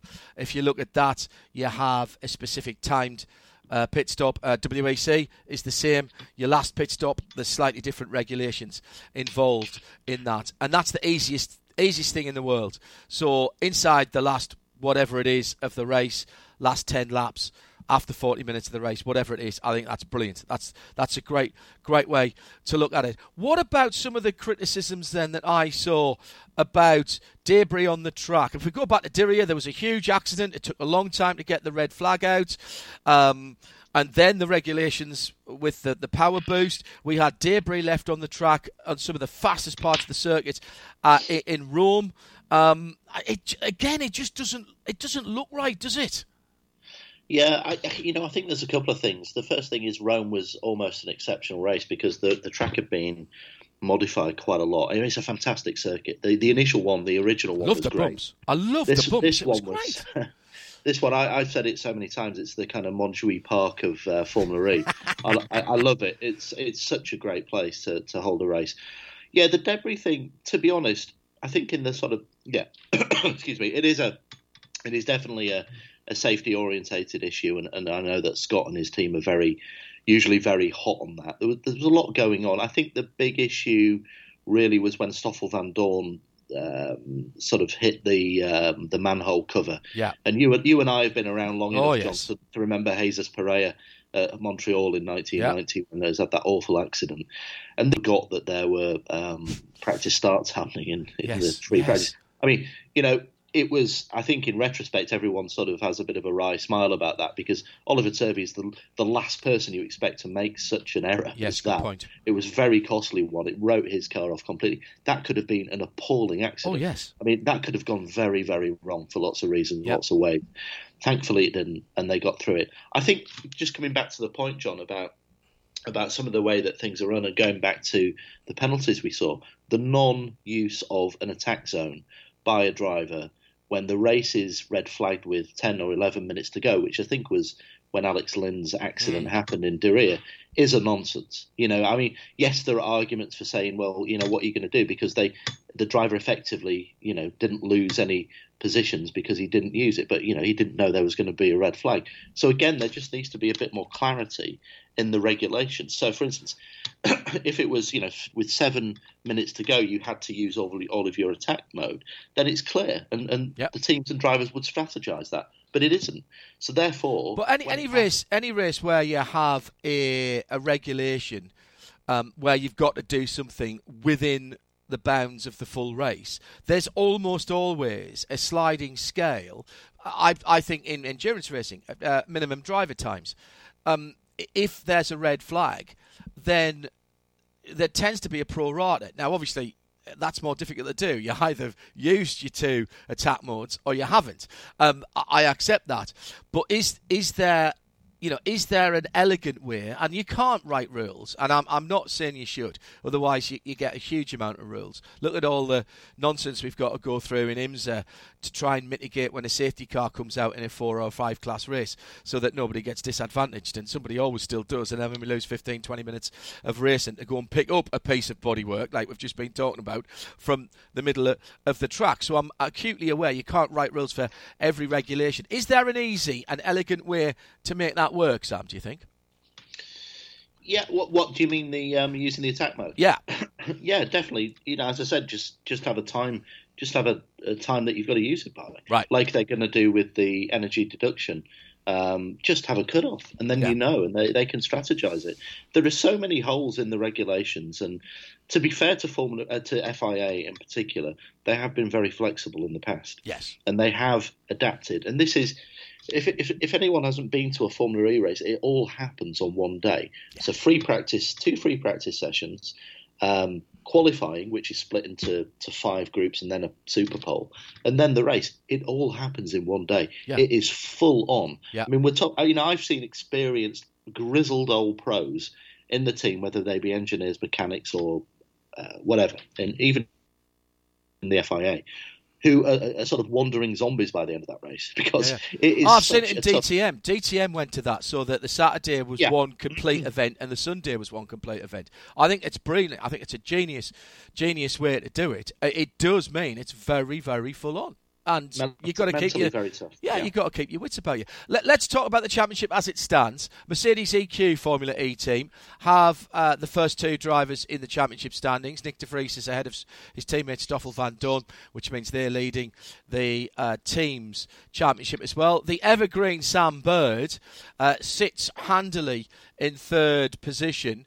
Um, uh, although disqualified from uh, round five and he didn't finish in round four, so that his championship charge came to a, a bit of a grinding halt there. He's on the same points as Robin Frijns, uh, that's th- uh, 43, and then it's Mitch Evans and Rene Rast on 39. So nice and tight at the, the top of the championship, all still to play for then. Yeah, absolutely. I'd be majorly surprised if we get to Berlin in August and there aren't three or four drivers up for the title. It's just going to be one of those really tight, close contests. And I think it'll be a bit like season five, where I think we had four or five going into the last event in New York, the doubleheader, to to go for the title. And, and one of the reasons for that is the qualifying structure, which is the more successful you are, the more the less favourable the qualifying conditions usually at different tracks, and that that varies from track to track. Of course, Mercedes certainly seem to have an ever so slight edge, but of course the. The, the, the other narrative is that we have two teams that have gone for a slot two homologation, meaning that they bring their powertrains a bit later than everyone else. And those two teams are uh, T- DS the reigning champions, with Jean-Eric Vergne and Antonio Felix da Costa, and Nissan with Oliver Rowland and Sebastian Buemi. Buemi's had an absolute horror show at the start of the season, down in 20, what is he? So low, I can't even read it. 22nd place. He's not on my. 11 He's not on my. He's not on my chart. That's how not far on down screen. it is. he's on the he's on the second screen. Uh, not not great for him. He's he's really up against it this year. Rowland has got more results than him. DS Techeetah's very interesting. They debuted their new powertrain in Rome, and John Eric Vergne won the first race. Uh, was it the first race? Yes, it was the first race in Rome, and did a great job. However, they've kind of struggled since then, and really, really sort of found it difficult to hook their car up in the different uh, varying conditions of Valencia. So they they're going to come. They've got a bit of a burn from the stern to, to get through. But you know the the overriding thing about Formula E is anybody can win, and literally anybody. Ask Jake Dennis. He had he had no points going into Valencia. He finished, I think, eighth in the first race in that that crazy um, energy debacle race. He managed to get an eighth place there, and then he went into the second event in the more favourable Group Four of qualifying, nailed it, got it on pole in the better conditions, the drying conditions, and then led from the front as a rookie in only his hmm. third event or his sixth race. And you know, you and I both know that Jake Dennis is a very quick racing driver, John, from from LMP2 when he was with Jota, and with uh, DTM as well, where he was, uh, yeah, he, he didn't have the the best package, but certainly, uh, you know, has made a statement of intent about his his skills.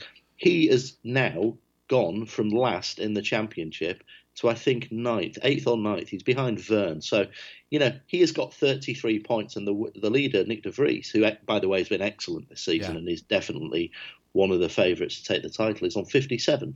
So from from Nyck De Vries on 57 points to Oliver Rowland, who is down in I think 13th in 27, 27 points. You've got the capability for somebody like Oliver Rowland to get to uh, to get an amazing result, Monaco, and all of a sudden he's in the top three or four of the championship. Well, so uh, uh, particularly all to play for. Yeah, and particularly given the inconsistencies, because you're talking about Nyck De Vries, and in rounds three and four, he didn't finish either of them. And as I've just said, Sam Bird got zero points in the, the last two rounds. Robin Frijns Yeah. got nothing in round four. Mitch Evans got nothing uh, in round five. Rennie Rast, nothing in round four when he hit the wall, uncharacteristically for, for, for. So, I mean, it really is ragged edge, ragged edge stuff. Um, I'm enjoying it. I've been watching it again, and, and I'm enjoying it. Uh, Tim wants me to ask you a question about the championship, and it's a two-part question. The first part is Sam Bird did it first at the end of season one. Uh, Seb Buemi did it twice in season two. Three other drivers have done it. Done what? And who are the other three drivers? God, it's only Tim Gray could come up with that question, eh? Well, he didn't have a Um, Christmas quiz this So- year. I'll, I'll, I'll, I, I don't know if it helps. I'll, I'll. Season I'll, let me think. I'm, I'm thinking aloud here, John. Sam Bird at the end of season one won in Battersea. correct. So that was his home race. Sebastian. It was something to do with the win. What else did he do in that race that Buemi did twice in season two? And you're on the right. It's about winning, but it's about something else in in the process of winning. Oh, did he? Did he sort of get the, the holy trinity of pole and fastest lap? Well, he got fastest lap and won. He got Ah, fastest right. lap and won. Buemi did it twice in season two. Three other Yeah. drivers have done it. One in four, one in Oh. five, and one in Yeah. six. Who are the other three? There's only five drivers that's done it. I, I know one of them, which is Daniel Abt in Berlin, That was season four. Yeah. season four. There's one Yeah. in season five. Did you say? Yeah. Uh, okay, I'm going to guess now. I'm going to guess Jean Eric Vergne at Monaco. Very good. Oh, there we go. And what one in season six? Yeah. Ooh, this probably You've mentioned his name already in the in, it? in this chat.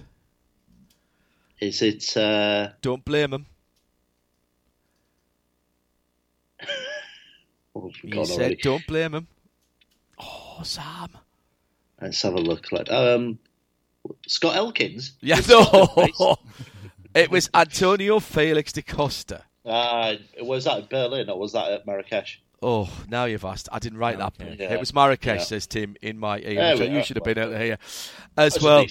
Sam, smashing, enjoy, mate. I'm very envious. I didn't get to go to the historics uh, on site this year. I had to do our commentary from off site. We get another crack at that next year. It's been a, it's going to be a busy few weeks in the Principality. I'm sure you'll enjoy it. Sam Smith from the race.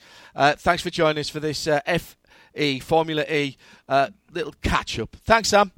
Pleasure. Thank you, John. Cheers, mate. Enjoy the weekend. All right, Tim. Where to next?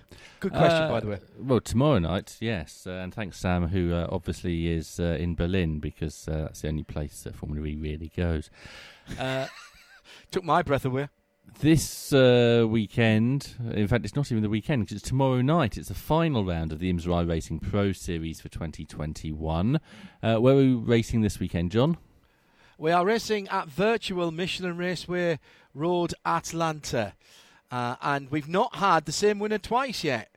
So in the two um, races. In the two races, yeah. So we've had two In either winners, class, though, because we have Correct. prototypes as well as GT cars this year. Correct. Exactly so. Yeah. So uh, LMP2s plus the GT Le Mans uh, at Road Atlanta, Michelin Raceway Road Atlanta, and it's the usual time, six o'clock Eastern. Um, so uh, that is We'll what that's on air, eleven uh, o'clock UK. Half an hour before that. Yeah. Are we okay? Fine. Uh, oh yes, 'cause it's a bit qualifying. So half ten UK, half five. No, half Eastern, 11 is UK, right? isn't it? If only there was a website we could look at where we could say that. There is. And what and does it's, it It's say? and it says half 11 UK time. So that's half past Six. Half past half six UK. Okay, fine. H- No, half, half eleven six UK, half, half six Half Eastern. three We'll it right Pacific. Yeah, uh, live in sound and vision, all three. Uh, and if the I haven't seen an entry list yet, um, uh, but if it's been anything like the others, they've been stellar, absolutely stellar. Can't In that wait. case, I won't ask you for prediction then.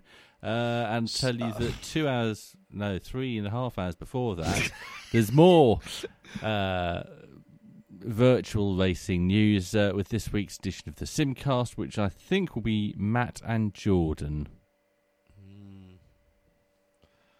And what they're talking about this week, do we know? We don't. Hmm. They're keeping it very silent.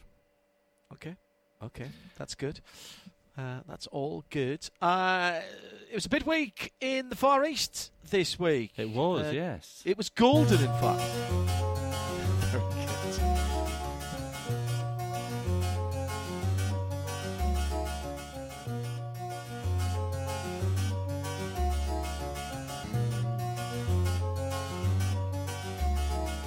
The Takano Kono Hotel Fuji GT 500 race, round two of the 2021 Autobacs Super GT Series, was held yesterday afternoon in the GT 500 class. The number 17 Astemo NSX GT took the lead with a well-timed pit stop and held off the pursuers in the second half to take the win.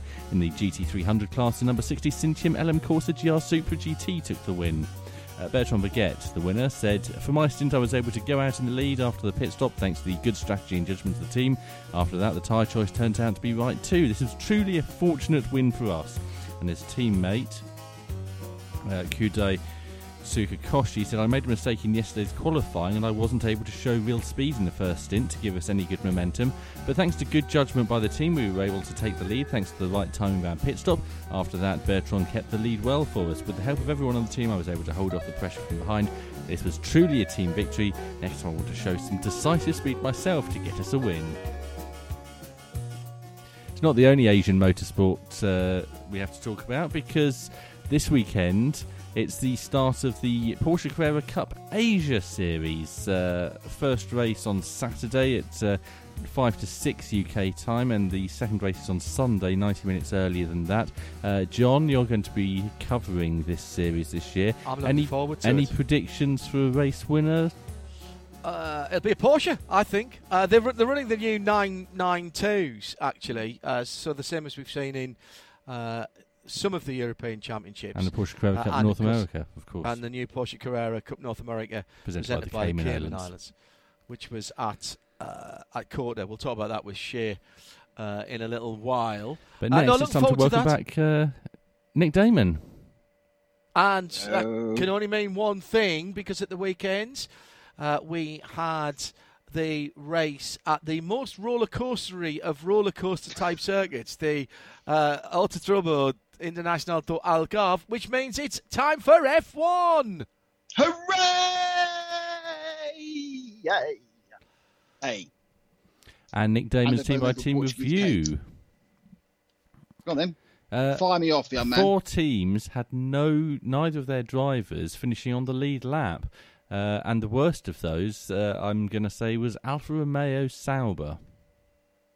Well, Alfa Romeo Sauber, it doesn't help when uh, when your star, if aging and waning driver, uh, looks down. Um, his bifocals don't focus nothing quickly. He looks up again. He's rammed into the back of his of his teammate, um, which is what Kimi Raikkonen did uh, on the uh, first lap, causing a safety car. And Antonio Giovinazzi, um, I thought he was pretty good actually. I think he's, he's, he's extracting the most from the Alfa Romeo. He's, I think he's doing better than he has in the previous two years, but still, I'm sure there's better people in the Ferrari Junior club who could be in F1. Uh, Haas. Well, you know, you know, you think, oh, he can't get any worse, and then he does. So Mazepin's not only just spinning, but he's he's also trying to take out the leader. So he can't drive, he can't stay on the track, he can't avoid people, and he can't get out of the way. Um, so yes, I mean, he I think he's really going for the Yuji Ide role as the worst F1 driver for many many years. Is he Um, anywhere near the 107%? And does that even exist anymore? It's very nebulous. It, it would only count you, you only count it in the individual session. So you might be 107% off the fastest time in FP3, but it's actually in FP1. So theoretically, in Q- Q1, sorry, uh, you could be outside 107%, but um, as long as you've done a, a representative time at any other point, they always let you in anyway. It's it's, it's, a, little- it's a little bit slow. The car's a little bit slow, but it's just his, his carelessness that's and really the the car's issue. very slow, Nick. Well, it's not very slow when you give it to a Schumacher, is it? And I, was, I thought that, that actually, this, I'm, I'm absolutely certain this is the ideal situation for Mick Schumacher. Mick Schumacher is a guy who has historically needed two years to get up to speed, a year to learn, and he's, then he's very good. He's doing his learning year where he's only having to beat the world's worst F1 driver. Um, and this race, he actually managed to get on the back of um, another particularly poor but very rich driver, uh, Nicholas Latifi, and overtake him for actually his first actual, real, genuine overtake of the season. So Schumacher looking good. Pretty poor, but exceedingly rich. I like that. That's going to be a T-shirt. Let's move on. Uh, Williams. Uh, yeah, well, George Russell was fantastic on Saturday, qualifying 11th. But as someone said, perhaps they're spending too much time work doing their qualifying setup, their race setup, because the car was awful in the race. He just fell backwards, couldn't uh, follow anything else, drifted around, did finish 60, did outqualify Nicholas Latifi, who was a bit poor as well. So currently it's two billionaires, sons, both rubbish. Uh, Alpha Tauri.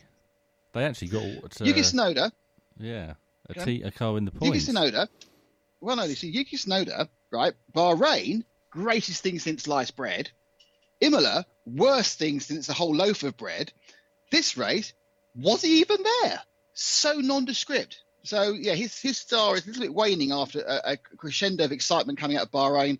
Uh, needs to start moving forward again in Barcelona this week. And um, yeah, and uh, we had a point, didn't we, for Pierre Gasly, who was kind of the AlphaTauri wasn't very happy with the conditions at, at um, Portimao with the wind, and it was hanging on. He managed to get a point right at the end because Carlos Sainz had the wrong tyres on. Uh, Aston Martin. Well, our third billionaire son, wasn't he? Uh, oh no, he was rubbish as well. Um, yeah, so there we go. So he was rubbish. A qualified fla- really a- there was there was a flash. There was a flash of the old Seb, but it, it went no. out almost as soon as it had been lit. No, Seb, Seb did okay in qualifying. Um, in the race, despite having theoretically the less the less quick car, he managed to stay ahead of Lance. Um, yeah, I mean, they're, they're, He suffered from what he always suffers from. Seb. Seb has never liked a loose rear end. He likes it tight at the back, and the, Mm. uh, with those low rear cars and the wind from behind, he wasn't Mm. getting the feel from the back you tyres. know, the only thing I would say is that their car. There are two low rake cars, and one of them hasn't really improved much since Bahrain, and one of them has. Good point. So, you know, you, you go around going, yes, you are at a disadvantage, but you appear to be more interested in moaning about your disadvantage than fixing it. Uh, they did have new parts for one of the uh, Aston Martins. This yes, week, just for? Lance, uh, based on the well, apparently it's the egalitarian thing at uh, uh, Racing Point. Sorry, Racing Point. Aston Martin, you always give the person with the most points the new parts. Luckily, so far, every time I've had new parts, that's always been Lance. So let's see what happens when it's not Lance and they have new parts, shall we? Lance was saying that the new parts didn't make the car any better. In fact, it was worse. Yeah, that's a bit worrying because they've, they, they've they've rushed through the same new parts for the next race. So perhaps they don't believe him. Uh, Ferrari come next. Yeah, Sorry, um, Team Beleaguered Ferrari Carlos- come next. Still let's beleaguered Ferrari. It's beleaguered. They're they're in a battle for third, which is you know always a little bit you know worrying me. A battle for third. Carlos Sainz a bit unlucky, qualified well.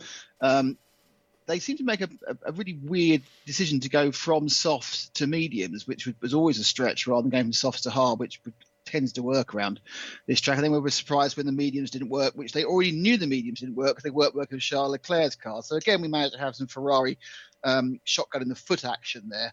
Uh, Sainz um, faded back to 11th because the tyres went off.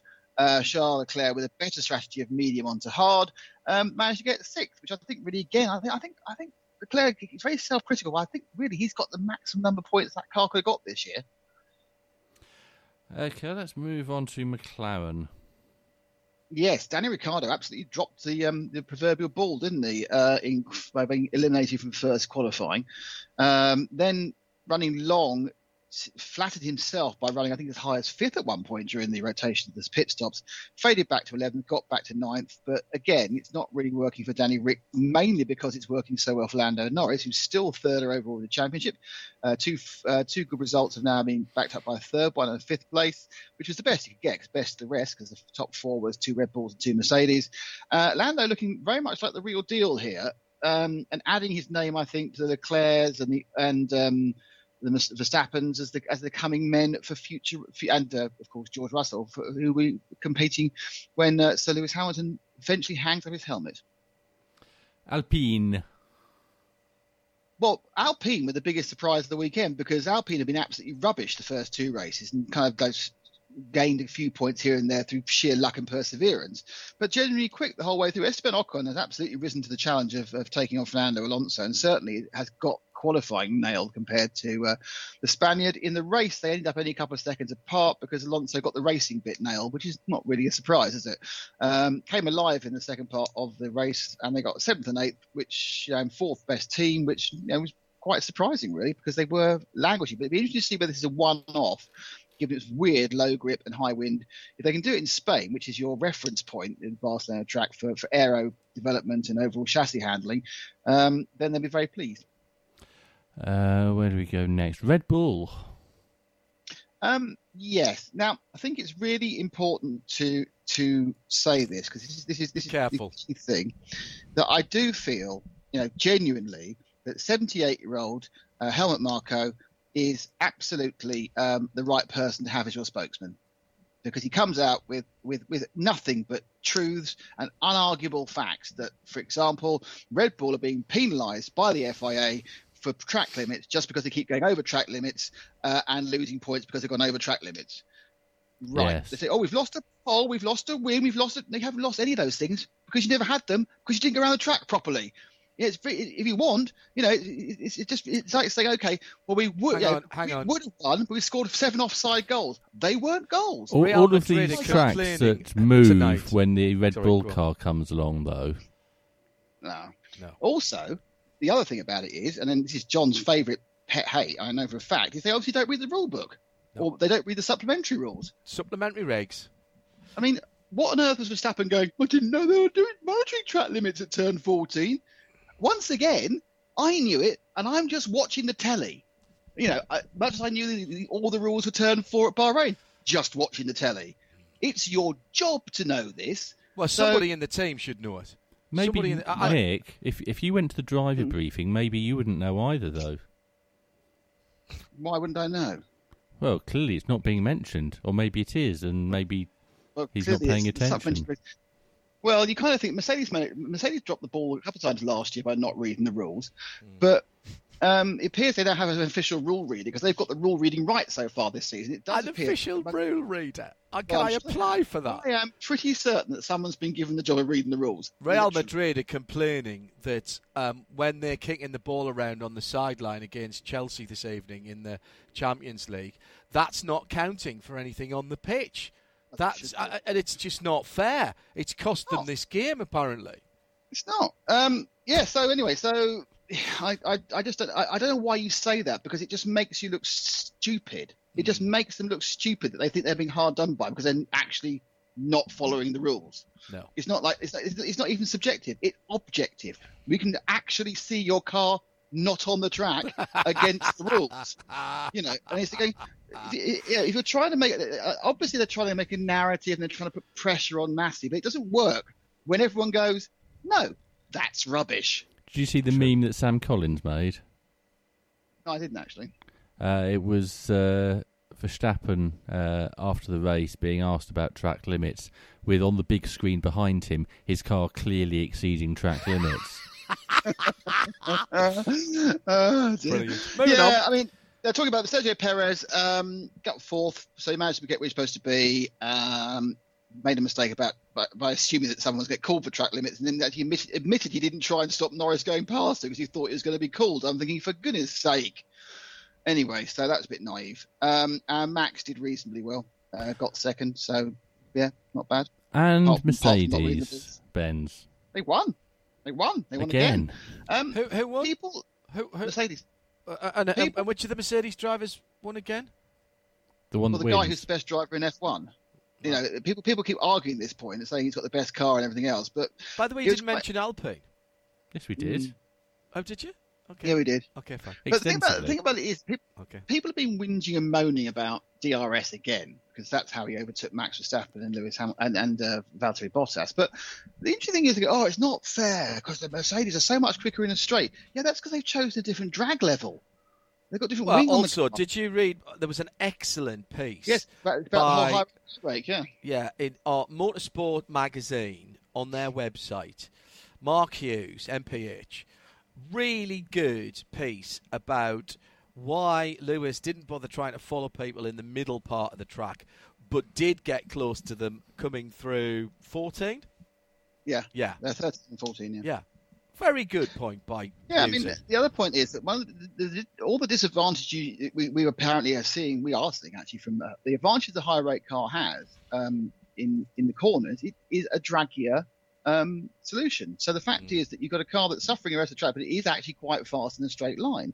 And it's quite interesting. You've noticed that this year that Mercedes are up on speed traps and everyone, when traditionally they've always not been Correct. because they've always run a lot more downforce. Well, they hadn't got the downforce, which meant they were really quick down the straight, which is where you can overtake, but you take the pain on the rest of the track, and they were good enough around there. So I'm kind of thinking there's a lot of people moaning about stuff because they're not seeing what they want to see. The problem is that when you have two evenly matched cars, which they pretty much are now, it doesn't mean when they're evenly matched, Mercedes aren't going to win. They're evenly matched, therefore they'll win even amounts of races, plus or minus the talent of the drivers. And at the moment, the plus of the of Lewis Hamilton is more than the plus of Max Verstappen. That might switch around. Might see Max in the next seven races. You know, he might absolutely go for it, but you know that's where we're at. But it doesn't mean oh, it's Mercedes dominance again. No, it's just how racing works. I generally think that most people who watch F1 don't understand how racing works. And when we, uh, before we move away from Formula One, Nick, uh, where are we off to next? all the way to Barcelona. Is that Barcelona? Or, or the Circuit of Catalonia, of course, some people call it. Yes, some people do call it that.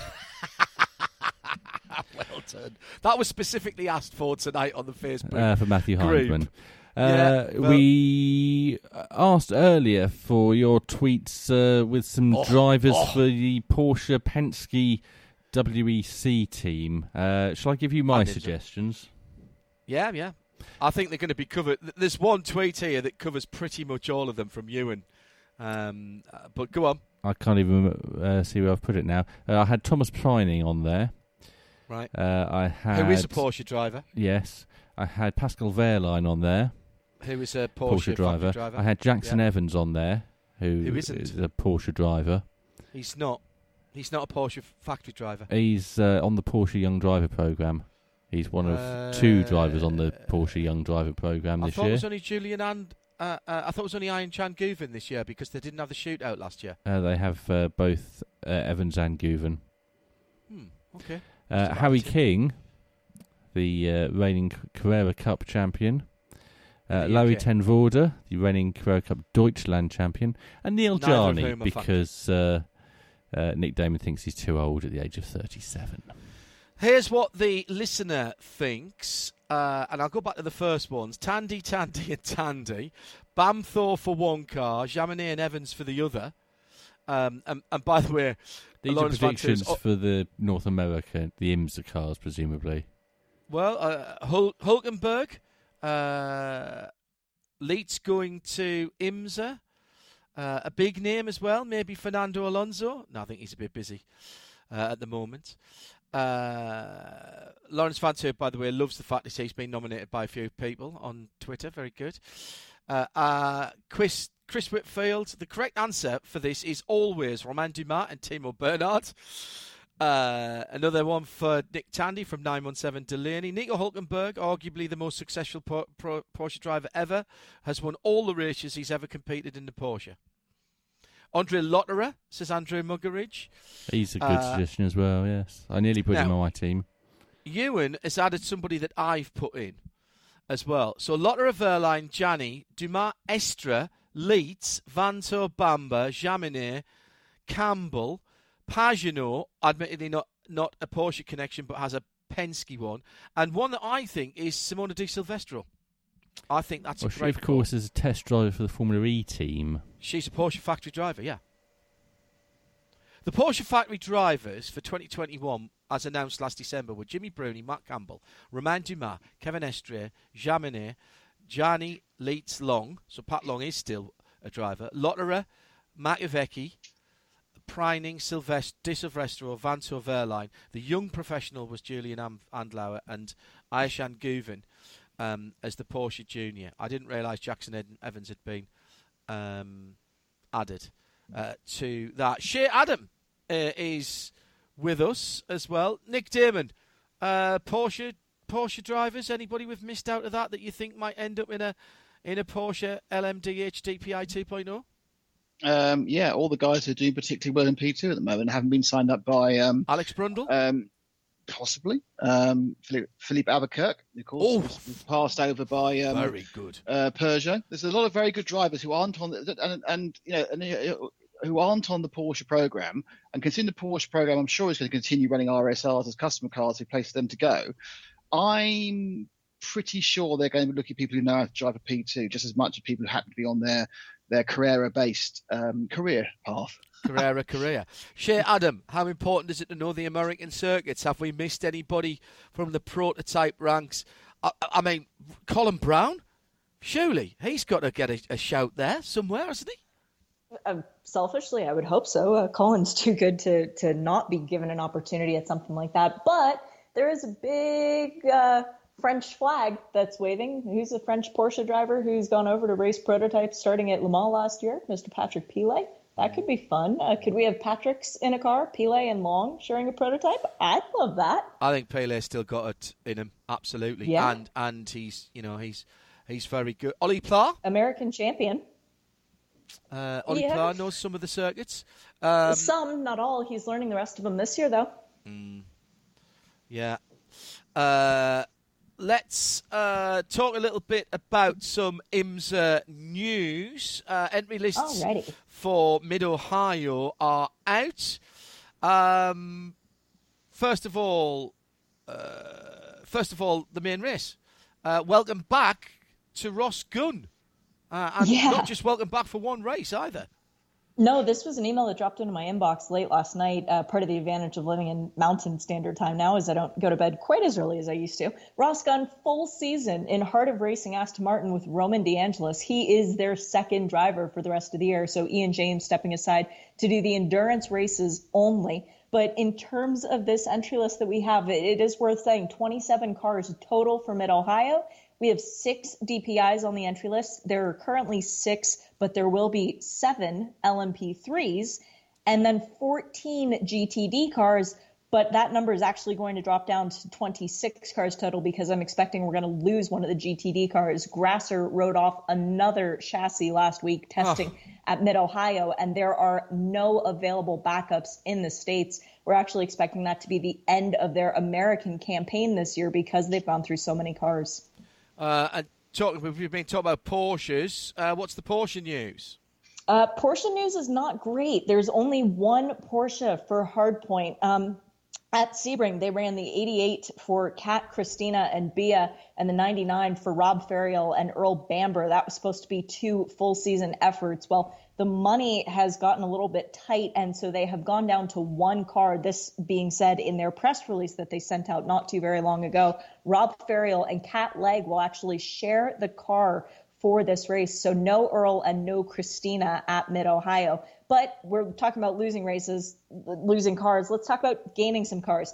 Welcome to Compass. They're going to be running with an Acura NSX for Jeff Kingsley and Super Mario Farnbacher for the sprint races. Excited to have both of them back, and we'll see how Compass does with the Acura after their struggles with McLaren. We welcome back another Acura, Gradient Racing for Till and Mark. That's Bechtolsheimer and Miller. And we've already said congratulations to Mark and Tabitha.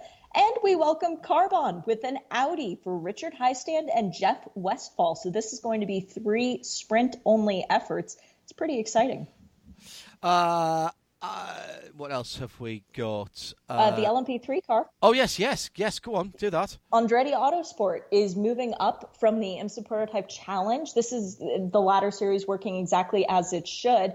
And it's going to be Jarrett Andretti and Oliver Askew running at uh, Mid Ohio. They are not on the official entry list yet, but they will be. So that's going to be exciting to see what they can do in the big category. Uh, let's quickly look at prototype challenge. Uh, sorry, um, Michelin Pilot Challenge uh, for that weekend. Thirty-six cars. And I was expecting to see a couple more. I have to say on the entry list, uh, KohR Motorsport, the team that won the GS Championship last year, they were expecting to come back for Mid Ohio. Kyle Marcelli was going to be one of their drivers, but he pointed out on social media, I believe it was yesterday, that because of reasons unforeseen, they would have to withdraw from the race this race, but then they will be back at the next round for the Michelin Pilot Challenge at Watkins Glen. That's a team we've lost. And again, no Bimmer World BMWs Oh, wow. on that entry list. That's two races in a row. I'm a little bit worried about those guys. They've been running over in um, SRO lately. Uh, Robert Wickens, uh, not necessarily to, to race at the moment, but Bryan Herta Autosport uh, are going to give him a test drive in a D- TCR. This, uh, in fact, have given him a test drive in a TCR.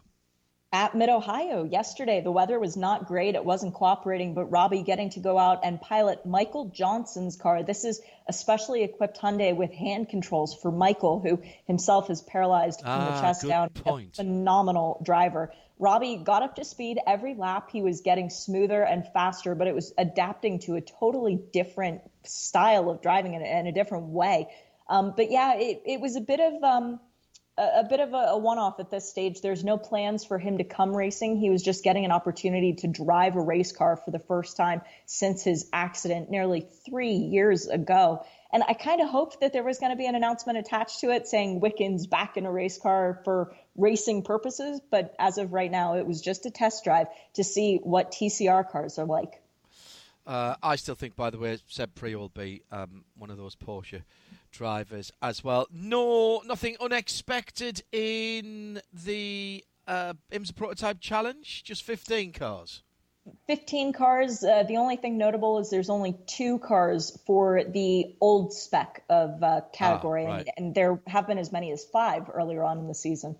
And uh, 25 cars for MX5. That's not going to be entertaining at all. What am I saying? The Idemitsu MX5 Challenge uh, is always ridiculously entertaining. Yeah, I'm excited. Mike Globe and Hernan Palermo are back. There's only one new driver on the entry list, and that is actually somebody who is local to the track from Findlay, Ohio, uh, running with JTR, not Joe Tandy Racing, but Jared Thomas, Motorsports Engineering. So that's going to be exciting too. So that's a second car for uh, for that Third. team. Third car for that team. Right. Okay. Yep, The- Jared Thomas, Chris Noons, and then their new driver. Right. Okay. Super duper. Stay with us, uh.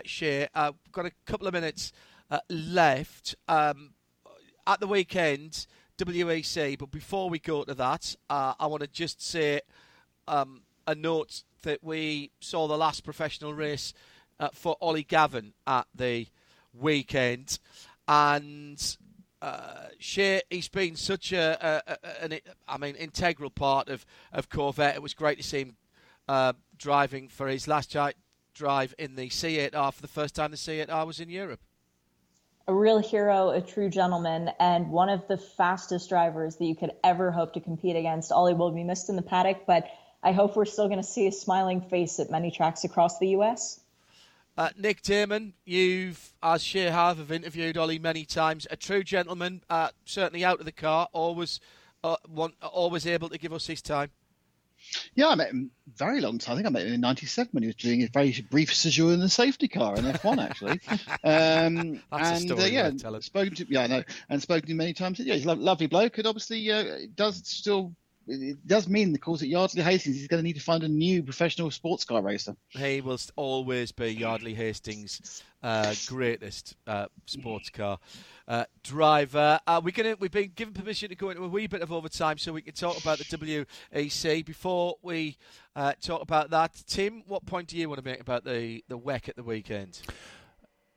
I think we found the new Patrick Heisman.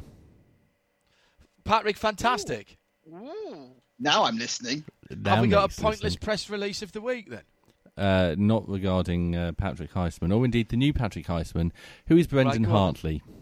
Why? Do you remember last week when we were talking about uh, the prologue at Spa and uh, Yes. the comments from Brendan Hartley after all the other Toyota drivers uh, gave comments that were really sort of dismal and we're, we're terrible and the car's terrible, and Yeah. he just said.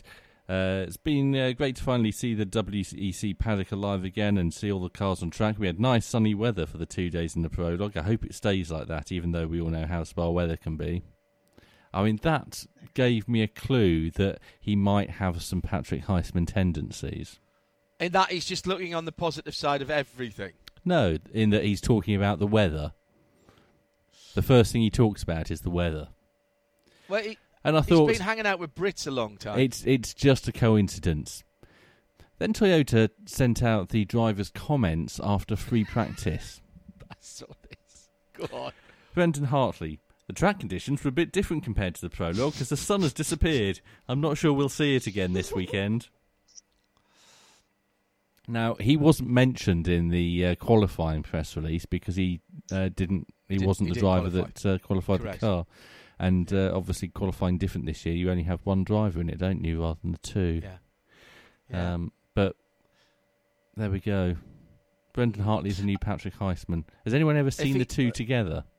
No, no, It's- true. it's- Well, nobody, nobody's seen Stefan Wilson and the interim uh, manager for Tottenham Hotspur together either. I really don't see the similarity there. Oh, you've got to be kidding! That those two pictures, the one that you posted of Stefan and the one that uh, Eve posted, they're even pulling the same face. They were identical, separated at birth. Uh, let's talk But- quickly. Uh, sorry, Shay, go ahead.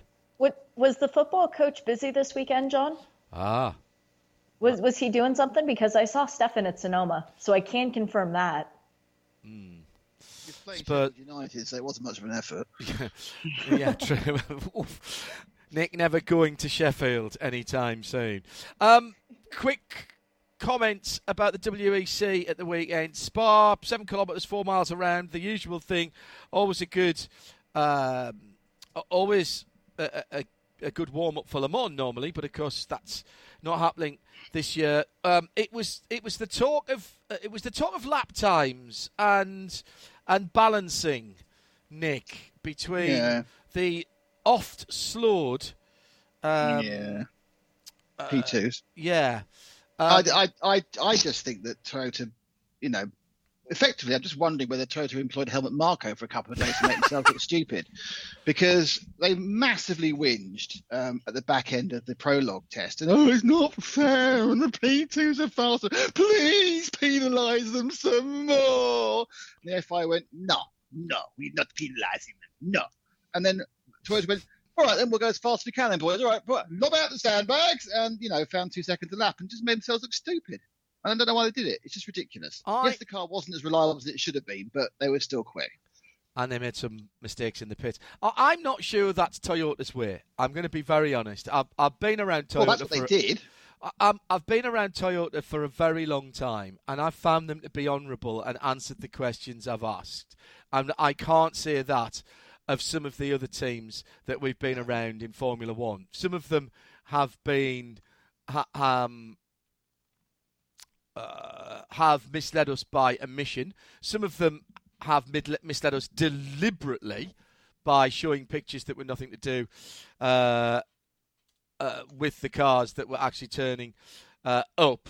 Um, and uh, there was some change and some development of the track, and uh, it was certainly not the conditions that Toyota wanted, and they are still clearly got some work to do on the handling of that car. And I think they're battling. If I'm honest, I think what they're not telling us is how many issues they're battling. If if I'm honest, um, but we'll see. Um, uh, the best news is that there's not going to be any changes this season. So, frankly, shit, it was a it wasn't a great week if you were driving um, a GTE Am Porsche. No, it was brutal, particularly for Project One. They lost both of their cars completely. Uh, there was a big crash for the 77. That was the Proton, the Dempsey Proton competition Porsche. That one did get repaired in time for the race, but then it stopped before the end of the race. It, it DNF'd. Uh, It just makes me wonder how many spares of these new cars they actually have floating around Europe and how it's going to impact people, particularly when we come to Le Mans. And there is a big GTE Am class already. Yeah, uh, LMP2, uh, the usual bun fight. Well, except for United Autosport, who I think got two penalties and still won by the better part of a, a lap. The Gary Roberts Shaw freight train rolls on, Nick, uh, and even with a, a new component to the driver lineup, Phil Hanson now a gold, and Filipe Albuquerque surely off to a works drive for something with a VAG badge on it, um, were able to welcome in their new young uh, bronze teammate and still win the race, if not at a canter, certainly without breaking a sweat. Yeah, I mean, I think they've just picked up where they left off, haven't they? Really, UA. It's um, it's just dominance. Um, it's probably going to concern the rest of the P2 field because they are all even to begin with. So um, it's only just down to uh, setup and driving. So uh, they they can't go and moan to the FIA. But yeah, I mean, it's, it's a lot closer behind um, as people fell over each other not to come second. that pretty much. It was a great race, and if you didn't catch it, then um, I tell you what, we'll run it again uh, after this show. Uh, quick bit of housekeeping tomorrow night at nine o'clock. It is the latest edition of On the Grid, uh, which uh, is Jody Shebeck's, uh, uh, Shebecki and Creelsey and the rest of the guys.